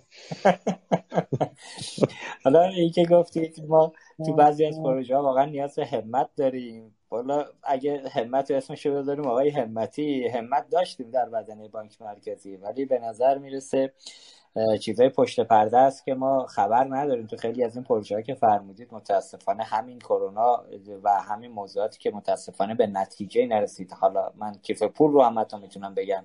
تو این موضوع می‌تونست کمک کننده باشه. امضای دیجیتال می‌تونست کمک کننده باشه. احراز هویت غیر حضوری می‌تونست کمک کننده باشه. و اساسا اتفاقاتی که شاید بعضیاشون مثل امضای دیجیتال یک دهه ازش گذشته ولی هنوز ما گرفتاریم متاسفانه تو این فضاها. نمی‌دونم واقعا آقایونی که سیاست گذار هستن با چه دیدی؟ هنوز که هنوزه به جنبندی نرسیدن. موضوعاتی که حداقل روی کاغذ و آنچه که ما در صنعت می‌دونیم بر اساس توانمندی که وجود داره خیلی کار سختی نیست اجرا کردنش. ولی چرا عقب میفته واقعا زینف بودنشون یا به فکر مالندوزی حالا این مالندوزی هم که میره تو جیب حاکمیت اون جایی که به قولی صحبت از خود درآمدزایی حاکمیت. چرا اینا رو به خاطر مردم هم که شده انجام نمیدن برای من واقعا سوال انشالله یه روز خودشون بیان بگن چرا انجام ندادن من واقعا امیدوارم آی افتاده. الان که در واقع این اتفاق وحدت سیاسی بین قوا به وجود آمده یه حرف سیاسی هم اشکال نداره. بخشی از اختلافات که مانع این کارا می‌شد کنار گذاشته بشه. ولی بخش بزرگی از این انجام نشدن ها در دولت بود. این دولت که به حال وزرا باید حتما این چتر رو میپذیرفتن دیگه. میگم من جای جای دوستان نیستم. بنابراین حقیقتش چون خودم کسب و کار دارم و می‌دونم چقدر بی رفت حرف دادن سخت میگذره با آدما بیشتر از این قضاوت نمی‌کنم. ولی نتیجه این است که اون کاری که باید انجام می‌شده انجام نشده. در کنارش بسیاری از کارهای بزرگ هم انجام شده. خب؟ من نکته که انجام بله. نشده اون تشکیل چتر است. آقای افتاده عزیز چتی که دو تا سوراخ هم داشته باشه دیگه چت نیست. خب ازش بارون میاد پایین. این چتره باید درست می‌شد. الان هم باید این دوستان جدید ان همت کنن. طرحهایی هم که راجبش صحبت می‌کنن حتما مهمه. ولی این چیزی که من عرض می‌کنم از همینا مهمتره.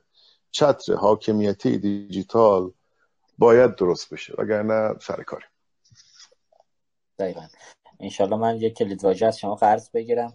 دوستان تا تتو نکنند تفکر و ذهنیت رو عوض بله، نکنند. تو این اه، متاسفانه راه به جایی نمی‌بریم. حالا انشالله همونطور که گفتید دولت فعلی و اصلا سیستم حاکمیتی فعلی به نظر می‌رسه در ظاهر که خیلی هماهنگن. خدا رو شکر که اینجوری که آقای قالیباف دیروز صحبت می‌کرد. اگر آقای رئیسی فردا لیست وزرا رو بده تا انتهای هفته به رأی اعتماد می‌رسن در مجلس و رأی اعتماد رو میدن. انشالله که هرچی که خیر اتفاق بیفته. آقای عباسی ما خدمت شما هم هستیم. سال آخر طولانی شد. عذرخواهی می‌کنم. برگردیم به حضرت عالی. نقش هلدینگ ها رو توی ترازنامه بانک ها هزینه می‌بینند یا عملا سرمایه گذاری در بانک ایران زمین و تجربه خودتون رو توی این حوزه بگید. به ما ممنون میشم. خدمت شما هست خواهش می‌کنم. من یه نکته رو در تکمیل صحبت های قبلی و چون ورود کرد آقای فرامرزی به بانک دیجیتال و نئو بانک اینجا لازمه که اه. خدمتتون عرض بکنم. بعد سوال شما رو پاسخ بدم. خیلی کوتاه. حتما حتما. خب بانک ایران زمین که استراتژی بانک دیجیتال شدن رو داشت. بانک دیجیتال یه بانک به تمام معنا مجوز داره.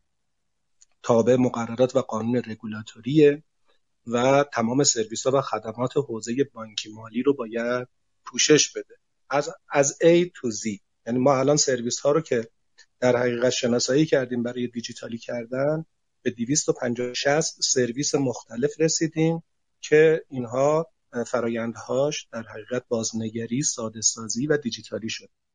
تم... یک بانک دیجیتال باید همه اون لازمه ها و ملزومات و سازوکار یک بانک رو داشته باشه و فرایندها، پلتفرم ها رو برای ورود به فضای دیجیتالی و کانال های یک پارچه برای خدمت به مشتری توسعه بده.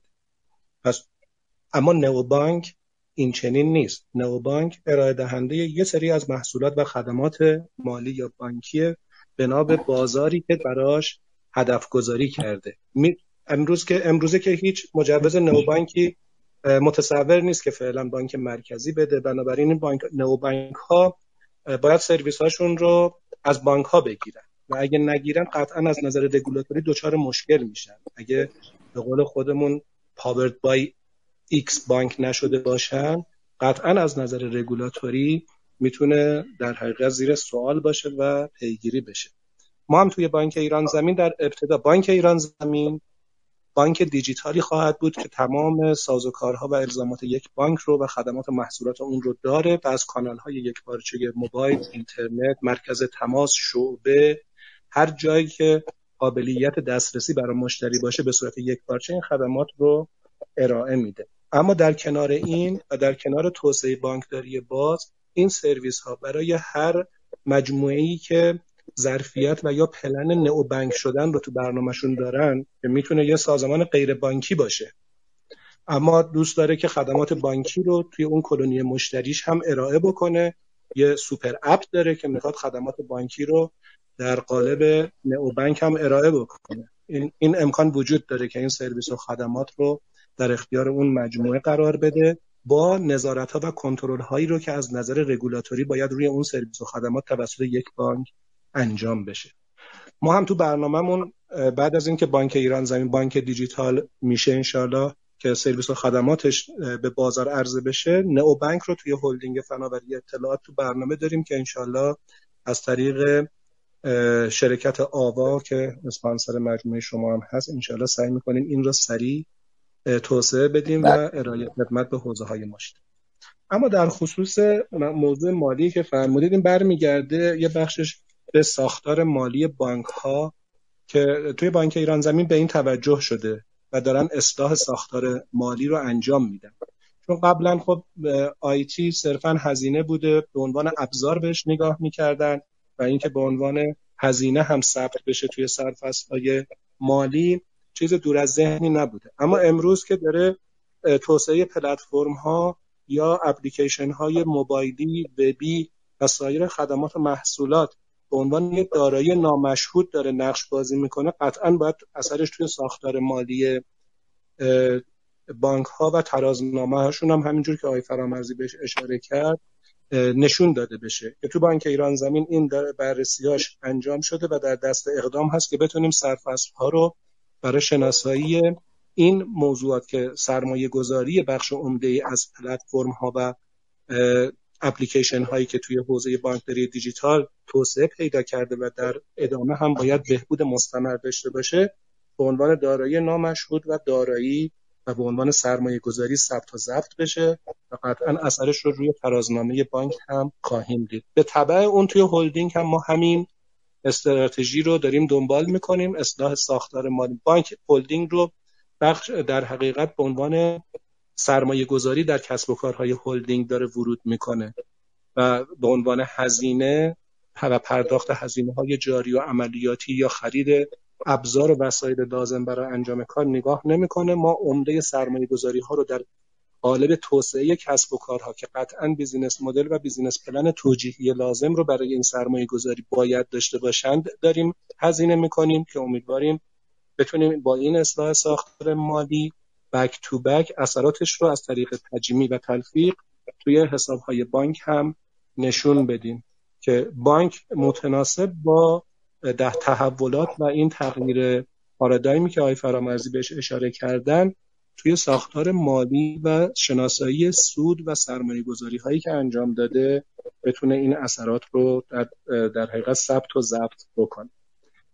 بنابراین به نظر من و پیشنهاد من به سایر دوستان که شنونده هستن اینه که این رو به عنوان یه تسک توی بانک و هلدینگ های فناوری اطلاعات در نظر بگیرن که قطعا اصلاح ساختار مالی برای شناسایی دارایی های نامشهود و سرمایه گذاری هایی که توی حوزه فناوری اطلاعات برای توسعه کسب و کارهای دیجیتال داره انجام میشه صورت بگیره وگرنه دائما این تناقض و تضاد بزرگ بین هزینه و سرمایه گذاری و شناسایی منافعش در آینده و خلق ارزشی که می‌کنه از ابهام در ابهام خواهد بود.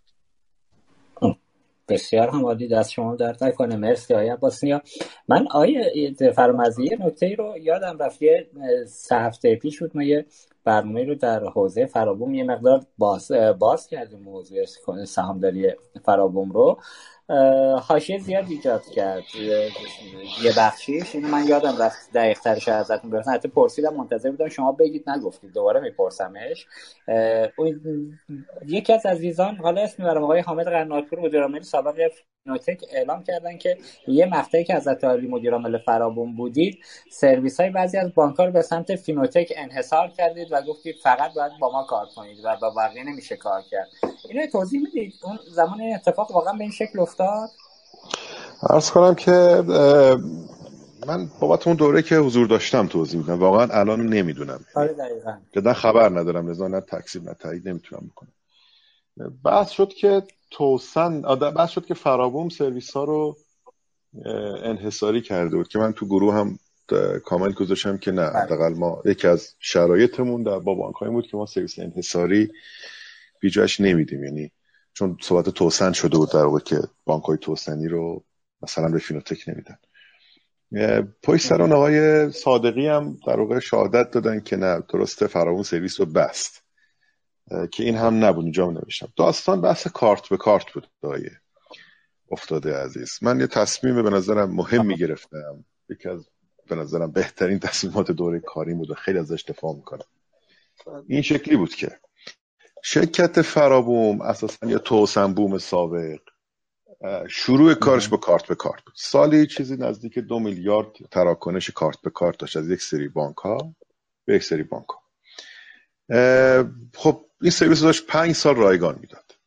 یک روزی من تصمیم گرفتم که بابت این سرویس پول بگیرم. اون روز تا اون روزی که من به قطع کردن سرویس انجامی چندین ماه طول کشید. یعنی نامنگاری کردیم نامنگاری کردیم نامنگاری کردیم. و به نتیجه نرسید. یک روز باز دوره نامنگاری کردیم که اگر نکنید در فلان روز قطع میشه چون حالا رویه من و حتی همه دوستان میشستن. این اولین و انشالله آخرین باری باشه که تو عمرم سرویس قطع کردم. برای همین یه دونه قطع کردنم. بارها حرف زدیم تلفنی حتی تا نیم ساعت قبلش هم حرف زدیم که آقا فلان جیرینگی برخورد کرده جان؟ میگم جیرینگی برخورد کرده. نه. منظورمه. آها نه خب اونجوری نبود واقعا. نه یعنی من دونه دونه تماس گرفتم و گفتم آقا به خدا قطع میشه. یه کاری بکنی. کار کن. گفتن نه نمی‌تونی قطع کنی. قطع کردیم. خب، چی گفتیم؟ گفتیم آقایون من یه پلتفرمم. که دارم از بانک سرویس کارت به کارت می‌گیرم میدم به شما. شما یه پرداخت ساز خب بابت این سرویس آی پرداخت ساز باید به من پول بدی. می‌گفت نمیدم. گفت آقا پول گنده نمی‌خوام ازت که. سال 100 میلیون تومن پول می‌خوام. ازش قشنگ یادم. میشه ماهی همراه کارت مشخصا دیگه درسته؟ حالا همه رو قطع کردیم ما یعنی فقط چیز آره یه بانک آره. آره. یه دو یه دونش مثلا همراه کارت و خب اولا عرض کنم که کاملا با در واقع سابقه بوده یعنی نامه های متفالی و حتی حالا رجوع همراه کارت با حامد خان که دوست دوست و هم عقیده جدی بنده است در مثلا استراتژی های بانکی به ایشون حتی من خواهش کردم که آتور خدا نذار این کار بشه شما. یکی قطع نکنم دیگه همه قطع کنم مثلا آپ جز اونایی بود که واقعا این کار رو داشتیم که انجام می‌دادیم دیگه. روی خب بحث جدی داشتیم با حامد جان راجب این که گفت این کار غلطه ما بریم از بانک پول بگیریم. گفتم ببین من تو حوزه تو بشینم حتما حرف تو رو می‌زنم. ولی الان به عنوان حوزه پلتفرم رو اعتقادی که دارم این کار رو دارم انجام میدم. من از بانک هم پول می‌گیرم. از شما پرداخت سازم پول می‌گیرم.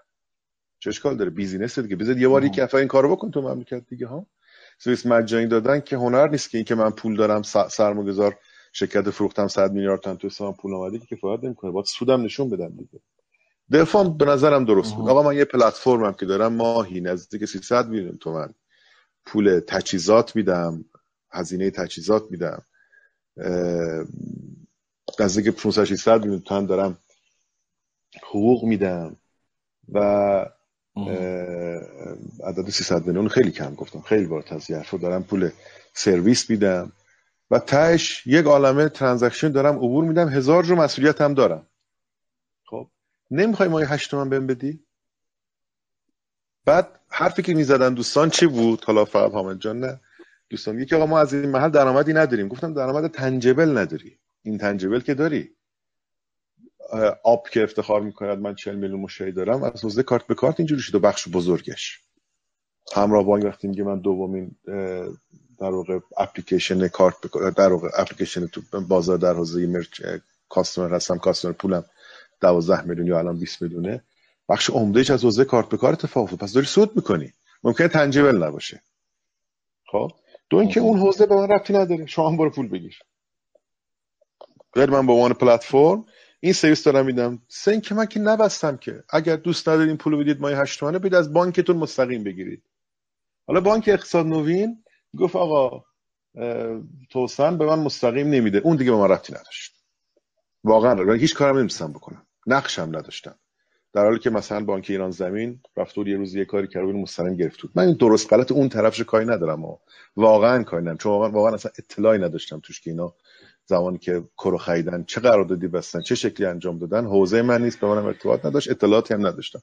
ولی به عنوان صاحب کسب و کار یه کار خوب بلدم دیگه. با صاحب کسب و کار مجبور بودم که از شرکت خودم دفاع کنم. بابت سرویسی که دارم میدم و پنج سال دارم رایگان میدم ما 8 میلیون تومن از این شرکت های پولدار بخوام. خب؟ و به نظرم کار درست کردم. قصه این بود آید. آها. پس اولا قصه بستن و انحصار سمت فرابوم نبوده. یعنی خلاصه شده.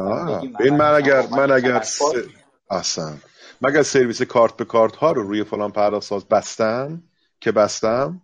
یک شیش ماه قبلش مدام گفتم می‌خوام این کارو بکنم. بیاید بیاید یه کاری بکنید. بیاید حداقل قرارداد ببندید. حداقلش رو بیاید قرارداد ببندید. من یعنی که بسون که بیا قرارداد من تو قرارداد میگم نمی‌خواد پول بدی. ولی بیا قرارداد ببند. من این وسط این پلتفرم باید به رسمیت شناخت دیگه. در واقع بحث امنیتی من باید به رسمیت شناخت. یک بیا قرارداد من دو در قرارداد من خواستم این سالی 100 میلیون. تو بیا چون نبزن یک طرفه که من نمیبندم که نمیشه در واقع دیگه. خب چون سرویس رایگان است. این کار انجام این بحثای آقای قناتپور من کاملا قبول دارم ها. ایشون میگفتش که آقا به جای این کار بیا من تو بشینیم با هم دیگه بریم از بانکا پول بگیریم. گفتم اون کارم می‌کنیم. که گرفتم. که من در فرابوم از برخی بانکا بابت این کارت به کارتم پول گرفتم واقعا یادم نمیاد گرفتید از آره ولی واقعا یادم نمیاد کدوم بانک الان بپرسی جدا نمی‌دونم. خب ولی آره این کارم کردیم در واقع. خب ولی ببین سرجم ما ما چند تا داشتیم؟ ده تا پرداختات ما بود ده تا صد تومن می‌شد یه میلیارد تومن. حقوق دو ماه بچه های شرکت نمی‌شد. ولی آقا من من مدیر عامل یک شرکتم. با به خدایی که از کار مهم مدیر عامل همینه از هر چیزی بتونن پول بسازن برای شرکتشون. به شاید که منطقشون قوی باشه. من اگر شما یا هر کمک دوستان حاضر در گروه بگن تو توی مثلا منطقت غلط بود من مخلص شما هستم. اون نکته دوم چیز وجود داشت. و من من انحصاری نبودم. من با هیچ بانکی که سرویس کارت باچه گرفته بودم نگفته بودم اگر تو فقط حق داری از طریق من سرویس بدی. خب؟ اون می‌تونست از طریق خود بانکش هم بگیره. قطعا برای اون پرداخت ساز بنفشه که بیاد از یک پلتفرم بگیره. یا با یک قرارداد به یک پلتفرم 16 17 تا بانک به خودش وصل بکنه. هزینه اینفراستراکچر که با تو شرکت خودش داشته باشه کم میشه. با یه دونه ای پی آی 17 تا بانک رو بیاره توی مجموعهش قطعا چیز داره دیگه کارش هزینه داره. قطعا سرمایه گذاری محسوب میشه. خب منم بابت همون قضیه می‌خواستم یه عدد ماهی 8 میلیون تومن بگیرم و بله قطع کردم و بین قطع کردن خودم افتخار می‌کنم. خود شما. خب. اینم خب موضوع جذابی. البته آقای حامد قناتپور توی گروه هستن. می‌خوان بیان رو خط. الان به من بگن. حامد جان شما هم کال کن بیاید رو خط. حالا من یه توضیحی هم بدم. والا درد بزرگمون آقای فرامرزی توی نظام بانکی اینه که ما به عنوان حالا شرکت های ارائه دهنده سرویس مثلا تو همین سرویس کارت به کارت. همین الان همه پرداخت سازا فردا صبح به بانک ها بگن آقا تا یک هفته دیگه آ درصد. از اون پولی که از مردم هم داری دریافت می‌کنی عرض خدمت شما به من به عنوان پرداختساز باید بدی چون سهم کیکت رو بزرگ کردم. اگر که به قول یاری گفتنید نمی‌دید ما سرویس رو قطع می‌کنیم. چه اتفاقی میفته های فرامرزی شما الان تو بانک نشستید. ببینید اساسا الان پول ببین اساسا در قانون هم تا که آدمه دیده شده. در این 350 تومن 50 تومنش مال اپراتوره. باید پرداختساز باید بره بگه که من اون اپراتورم. کمون که الان چند تا از این پرداختسازا دارن می‌گیرن از برخی از بانک های بزرگا. هم, هم می‌دونن. خب؟ بگه من اون اپراتورم تو قانون هم دیده شده. ولی نه به نظرم حق این شرکت هاست که این بچه دریافت کنه. حامد جان بدش کن نوشته آره، من در جریان بحث نبودم قطع شده بودم. بیخیال من بعد بعد میگم خطه. آقای قندات پور سلام عرض می‌کنم خدمت شما. میشنویم صحبت های شما رو. بفرمایید. ای بابا. از سلام. خب من در جریان نبودم. جمله آخر آقای فرمازی فرش این. قربونت برم فلش کن پس بهتر. خلاصه صحبت آقای فرامرزی که آقا ما تا نگه ول نمی‌کنه آقای افتادا ببین.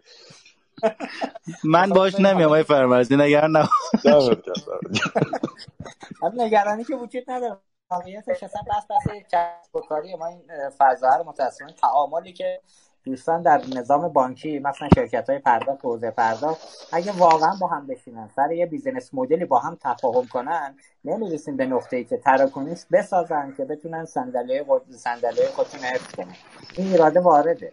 صحبت اینه که آقای قناتپور قبلا تو برنامه قبلی شما گفتید که آقا مشخصا بانک اقتصاد نوین و فرابوم روی فینوتک بست که بتونه انحصار ایجاد کنه. الان آقای فرامرزی میگن اصلا اون اتفاق این مدلی نبود همچین چیزی نبود. ما یه دوره در عرض به خدمت شما فرابوم نامه نگاری کردیم به شرکت هایی که کار می‌کردن تو سرویس کارت به کار. گفتیم به خاطر سرویس که دارید می‌گیرید از الان به بعد دیگه باید یه پولی رو پرداخت کنید. مهلت هم دادیم.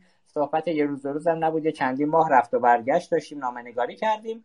از اون طرف هم سمت بانک ها انحصاری رو ایجاد نکرده بودیم. نهایتا بعضی از پرداخت سازا یا مشخصا همراه کارت هم تو اون پرداخت سازا بودن حاضر نشدن این هزینه رو پرداخت کنن که ماهی 8 میلیون تومان گویا مطالبه کرده و فرابون بابت این سرویس و اولا همراه کارت چون نداد این هزینه رو ما قطعش کردیم. و الان آقای فرامرزی میگن آقا ما افتخار می‌کنیم به این قطعی. حالا شما اگه نکته ای دارید این خلاصه لپ مطلب های فرامرزی چیزی که نبود. خلاصه همین بولداری شما گفتم کلی هم ازت تعریف کردم آقای قناتپور کلی هم گفتم من من و حامد قناتپور کاملا هم فکریم. تو این قضیه هم هر کدوم جای هم دیگه بودیم همین کارو می‌کردیم. اینا رو نگفت. ببین. والا من یک ساله که آیه فرای افتاده. من یه سال شبکه بانکی ول کردم. شما رو ول می‌کنید والا ببین. آیه فرمازی درست میگن. موضوع دو تا بوده افتاده. حالا تو اون جلسه قبلم شما من چیز کردید و گفتم. ببین آره. موضوعی که دفعه قبل صحبت کردیم حالا دکتر فاطمی هم بودن بحث فرابوم و بانک ها بود. اونجا فرابوم و فینتک بود که بحث کردیم. من خب موازی که گفتم کاملا روشم هستم و دوستانم بعضا بعدش پیگیری کردن. من گفتم مستنداتش هست و می‌تونن ببینن و اینا. ولی چون پیگیری کردن دوستان ارتباط فرد بیشترم سمت اون رو داشتم بینه حالا روی این بحث های فرمزی درست میگن. ما بحثمون یه چیز دیگه بود. حالا من برای اینکه حالا یه گینی بکنیم تو بحث نمی‌خوام برگردم به اون. و یه کانسپت جدید و نکته جدید رو بگم. البته فکر کنم به موضوع بحث شما هولینگ ها خیلی مرتبط نباشه. ولی واقعیتش اینه که ما اون موقع خدمت های فرمزی هم عرض کردم. ایشون هم فرمایشش کاملا درست. ما با هم گپ زدیم و با هم هم فکر بودیم. که من موقع نقدی که داشتم این بود که وقتی قرار است یک پارادایمی تو کشور شکل بگیره یه پارادایم بانکداری باز است درست شکل بگیره و این کارمزدا و هزینه ها دو جای درستش باشه. و احتمالا این فرمازی به خوبی توضیح دادن و منم در جریان نبودم. فقط این رو می‌خواستم ارز کنم که ما توی شبکه بانکی بعضا دنبال عدد رقم و آمارهایی میریم که از راه اصلی ما رو دور می‌کنه. من اونجا نقد اصلی این بود که آقا آمار کارت به کارت نباید در concept به بانکداری باز مطرح بشه. و کماکان رو این هستم و الان هم که از بیرون دارم نگاه می‌کنم حالا سمت بیشتر کسب و کار و سمت صنعت و business هستم واقعا نگاه می‌کنم می‌بینم که عملا بحث پوله بحث سرویس واقعیه بحث اتفاق درسته. و این این شاید نقدیه که ما باید توی فضای چیزها داشته باشیم. تقریبا توی تمام این سه چهار جلسه ای که شما افتاده بحث نقد ها رو داشتید توی چیزها من اینو واقعا داشتم میدم که ما بعضا بله. عملکردهایی از خودمون می‌بینیم که اون سمت سمت مشتریش خیلی اتفاق عجیب غریبی نیفتاده است. ما داریم آمار میدیم ما داریم افتخار می‌کنیم. ولی لزوما این که تو جامعه چه تاثیر داشته رو باید ببینیم. من نکته خاصی ندارم فقط چون شما اصرار کردین و منم نبودم توی این بحث. فرمودیم خدمت خواهش کنم قربون شما. آقا خیلی محبت کردید. ممنون صدا شما حرف خیلی حرف خیلی درستی زد آقای قنات پورا. ببینین بله اصلا بله، تو حوزه بانکی بازم حالا این حرف ما همزمان همزمان با هم می‌گفتیم که بله. من اگر در حوزه به عنوان یک پلتفرم تنها هنرم انتقال این API از این بانک به این business باشه کار بزرگی نکردم که. هنر من زمانی است که از این انتقال از ترکیبشون محصول ایجاد کنم. تو میاد دیگه؟ بازم یک کسب باکس بله اینجاست که ایجاد محصول درست انجام شد حالا راجع به اینکه کارت به کارت جزء مفهوم بانکداری باز هست یا نیست اختلاف نظر داریم ما. یعنی نمی‌دونم. من من یه وقتی یه روزی موافقم باشه روزی مخالفم. واقعا honestly خب.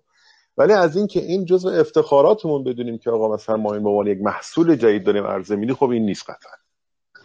ولی آمه جان خودشون این تیکر رو من تو عرضم گفتم شما نبودید که به حال خیلی از اپای ما به واسطه همین الان چند هزار میلیارد تومانی قیمت دارن خب، به حال از یه سمتی تبدیل به ارزش میشه این که من پلتفرم این وسط اینو برای خودم به افتخار بدونم هیچ وقت نبود. حداقل ما در فرابوم در دوره که من حضور داشتم این جزء افتخارات رو نمی‌رسیم ولی جزء هزینه‌مون می‌دیدیم. ما بابت این قضیه خب خیلی هزینه می‌دادیم. ما توی فینوتاک فرمزی روی تو آمارمون مثلا نمی آوردیم اصلا جدا کرده بودیم. فینوتاک این سرویس رو نمی‌داد. این سرویس رو خود ارتباط فردا مستقل و ابریشم داشت می‌داد اون موقع. بسیار خوب. بله بله. آقا خوشحال شدیم. مرغا می‌خواستیم توی ایام سخت کرونا باشید. من خداحافظی می‌کنم با شما خدا نگهدار. کنم. خدا نگهدار خب آیه فرامرزی تقریبا دیگه بحث سوالات من تموم شد. اگر نکته باقی مونده بفرمایید. اگه نه که خداحافظی کنیم از خدمت حضرت عالی. نه من خیلی حرف زدم سر دوستان درد آوردم از هم کلامی با حضرت عالی و همینطور افتخار حضور آقای عباسیان خیلی لذت بردم و از همه عزیزان که شنیدنم متشکرم. و عذرخواهی می‌کنم اگر سرشون درد آوردم نفرمایید از شما درد نکنه. ما با شما خداحافظی می‌کنیم. مراقب خودتون باشید تو این ایام سخت. خدا نگهدارتون. آقای عباسیان سخن پایانی خواهش کنم خدا نگهدار. آقای عباسیان سخن پایانی از عالی هم اگر نکته ای هست میشنویم. اگر نه که خداحافظی. خواهش می‌کنم. خیلی ممنون. منم استفاده کردم از فرمایشات شما آقای فرامرزی. نه نکته خاصی نیست. امیدوارم که سلامت و موفق بشید. متشکرم از شما. من عذرخواهی هم می‌کنم. این انتهای بحث ما یه مقدار دور شدیم از موضوع برنامه ولی خب چون نکته مهم بود بارها من تذکر شنیدم تو این دو هفته اخیر سو استفاده کردم. دیدم هم آقای فرامرزی هست هم آقای قناتپور یک بار این موضوع رو طرحش کنیم و پروندهش رو ببندیم که ابهامی وجود نداشته باشه. متشکرم که وقت گذاشتید. خدمت شما بودیم. خوشحال شدم از آشنایی با حضرت عالی. مراقب خودتون باشید در این ایام. خدا نگهدارتون. خب ما فکر می‌کنم برنامه جذابی شد تجربیات خوبی رو مهمانان محترم در اختیار ما قرار دادن. انشالله که همطور آقای فرمازی فرمودن تو نقطه حساسی هستیم در حاکمیت و مخصوصا حوزه فناوری اطلاعات انشالله که دوستان در دولت جدید دیگه کلمه تدبیر رو دیگه من نمی‌تونم ازش استفاده کنم. این مال دولت قبل بود جز کلید های آقای روحانی بود. هم این رو نمیشه استفاده کرد هم علا برکت الله آروم آروم باید باید منتظر بمونیم که کلید واژه چی اضافه میشه به فرهنگ کشور. ببینیم کجا چه کاربردی داره. ولی امیدوارم که آقایون در دولت بعدی با انتخابای درستی که انجام میدن بتونن سرانجامی رو رقم بزنن که مردم از این وضعیتی که هستیم هممون سخت داره بهمون میگذره. حالا کرونا یه بخش موضوعات اقتصادی تحریم ها همه چی گرفتارمون کرده. انشالله که بتونیم توی مسیر ما فقط امیدواریم و می‌تونیم دعا کنیم حداقل.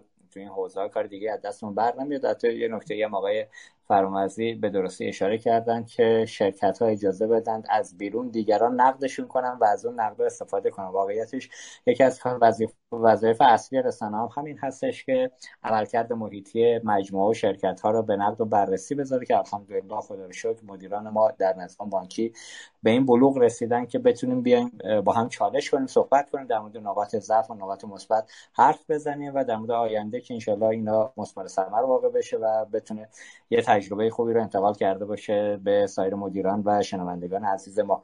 مرسی که همراه ما بودید. آرزوی سلامتی دارم برای همتون. هفته آینده هفته پرخبر و جذابی خواهد بود برای هممون به واسطه اعلام لیست وزرا و احتمالا رئیس کل رئیس آینده که بالاخره من فکر می‌کنم 50 درصد راه و از انتخابایی که آقای رئیسی خواهند کرد در مجموع بدنه دولت رو می‌تونید تقسیم کنید که آیا چهار سال آینده چهار سال موفقیت آمیزی خواهد بود یا چهار سال سخت دیگه به سالهای سخت گذشته اضافه خواهد شد. تنتون سلامت مراقب خودتون باشید. من هم خداحافظی می‌کنم. خدا نگهدار همگی. خب من هم از میهمانان برنامه سپاسگزارم و در انتها مجددا از مدیران شرکت آرمان وفاداری آریا بابت حمایتشون از این برنامه تشکر می‌کنم.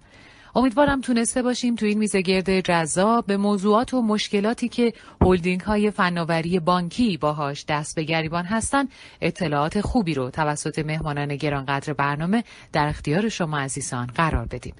از شنوندگان ویژه برنامه اقتصاد دیجیتال هم به خاطر همراهی و همدلیشون تشکر می کنم. لطفا این برنامه رو به همکاران خودتون در شبکه بانکی معرفی کنید و حتما ما رو از نظرات سازندتون بهره مند بفرمایید. روزگارتون سرشار از خوبی و مهربانی در پناه خدا باشید. رادیو اینترنتی اصر پرداخت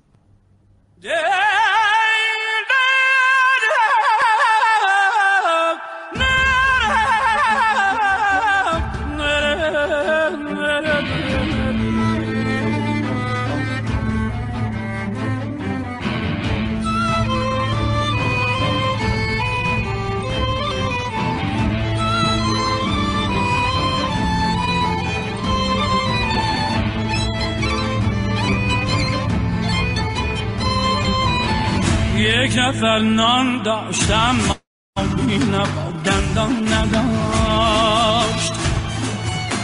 یک نفر نان داشتم با دندان نداشت.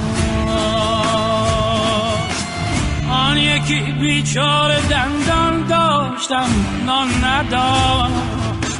آن یکی بیچاره دندان داشتم نان نداشت. آن که باور داشت روزی می‌رسد بیچاره بود. آن که باور داشت روزی می‌رسد بیچاره بود. آن که در اموال دنیا غرق بود ایمان نداشت یک نفر داشتم با بینه و دندان نداشت. یک نفر نام داشتم و بینه با دندان نداشت. آن یکی بیچاره دندان داشتم نان نداشت. یک نفر نان داشتم با دندان نداشت.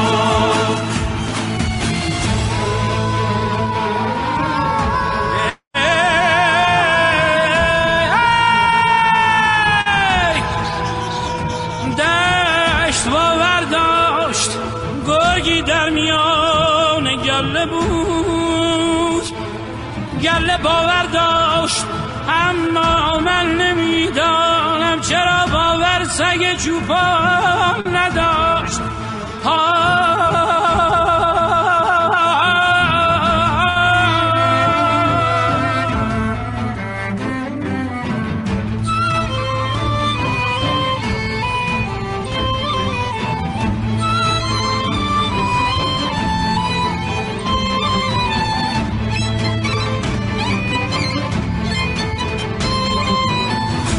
نفر پالان خر را در میان خانه پنهان کرده بود.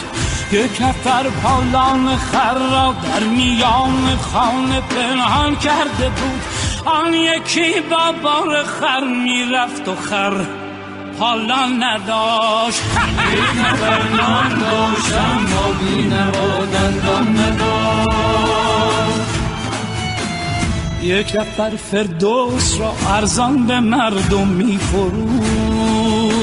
نقشه ها کو داشت در پندار خود شیطان نداشت. هر کجا دست نیازی بود بر سوی دراز. رعیت بیچاره بخشش داشتم خان نداشت. یه نفر نان داشتم با دندان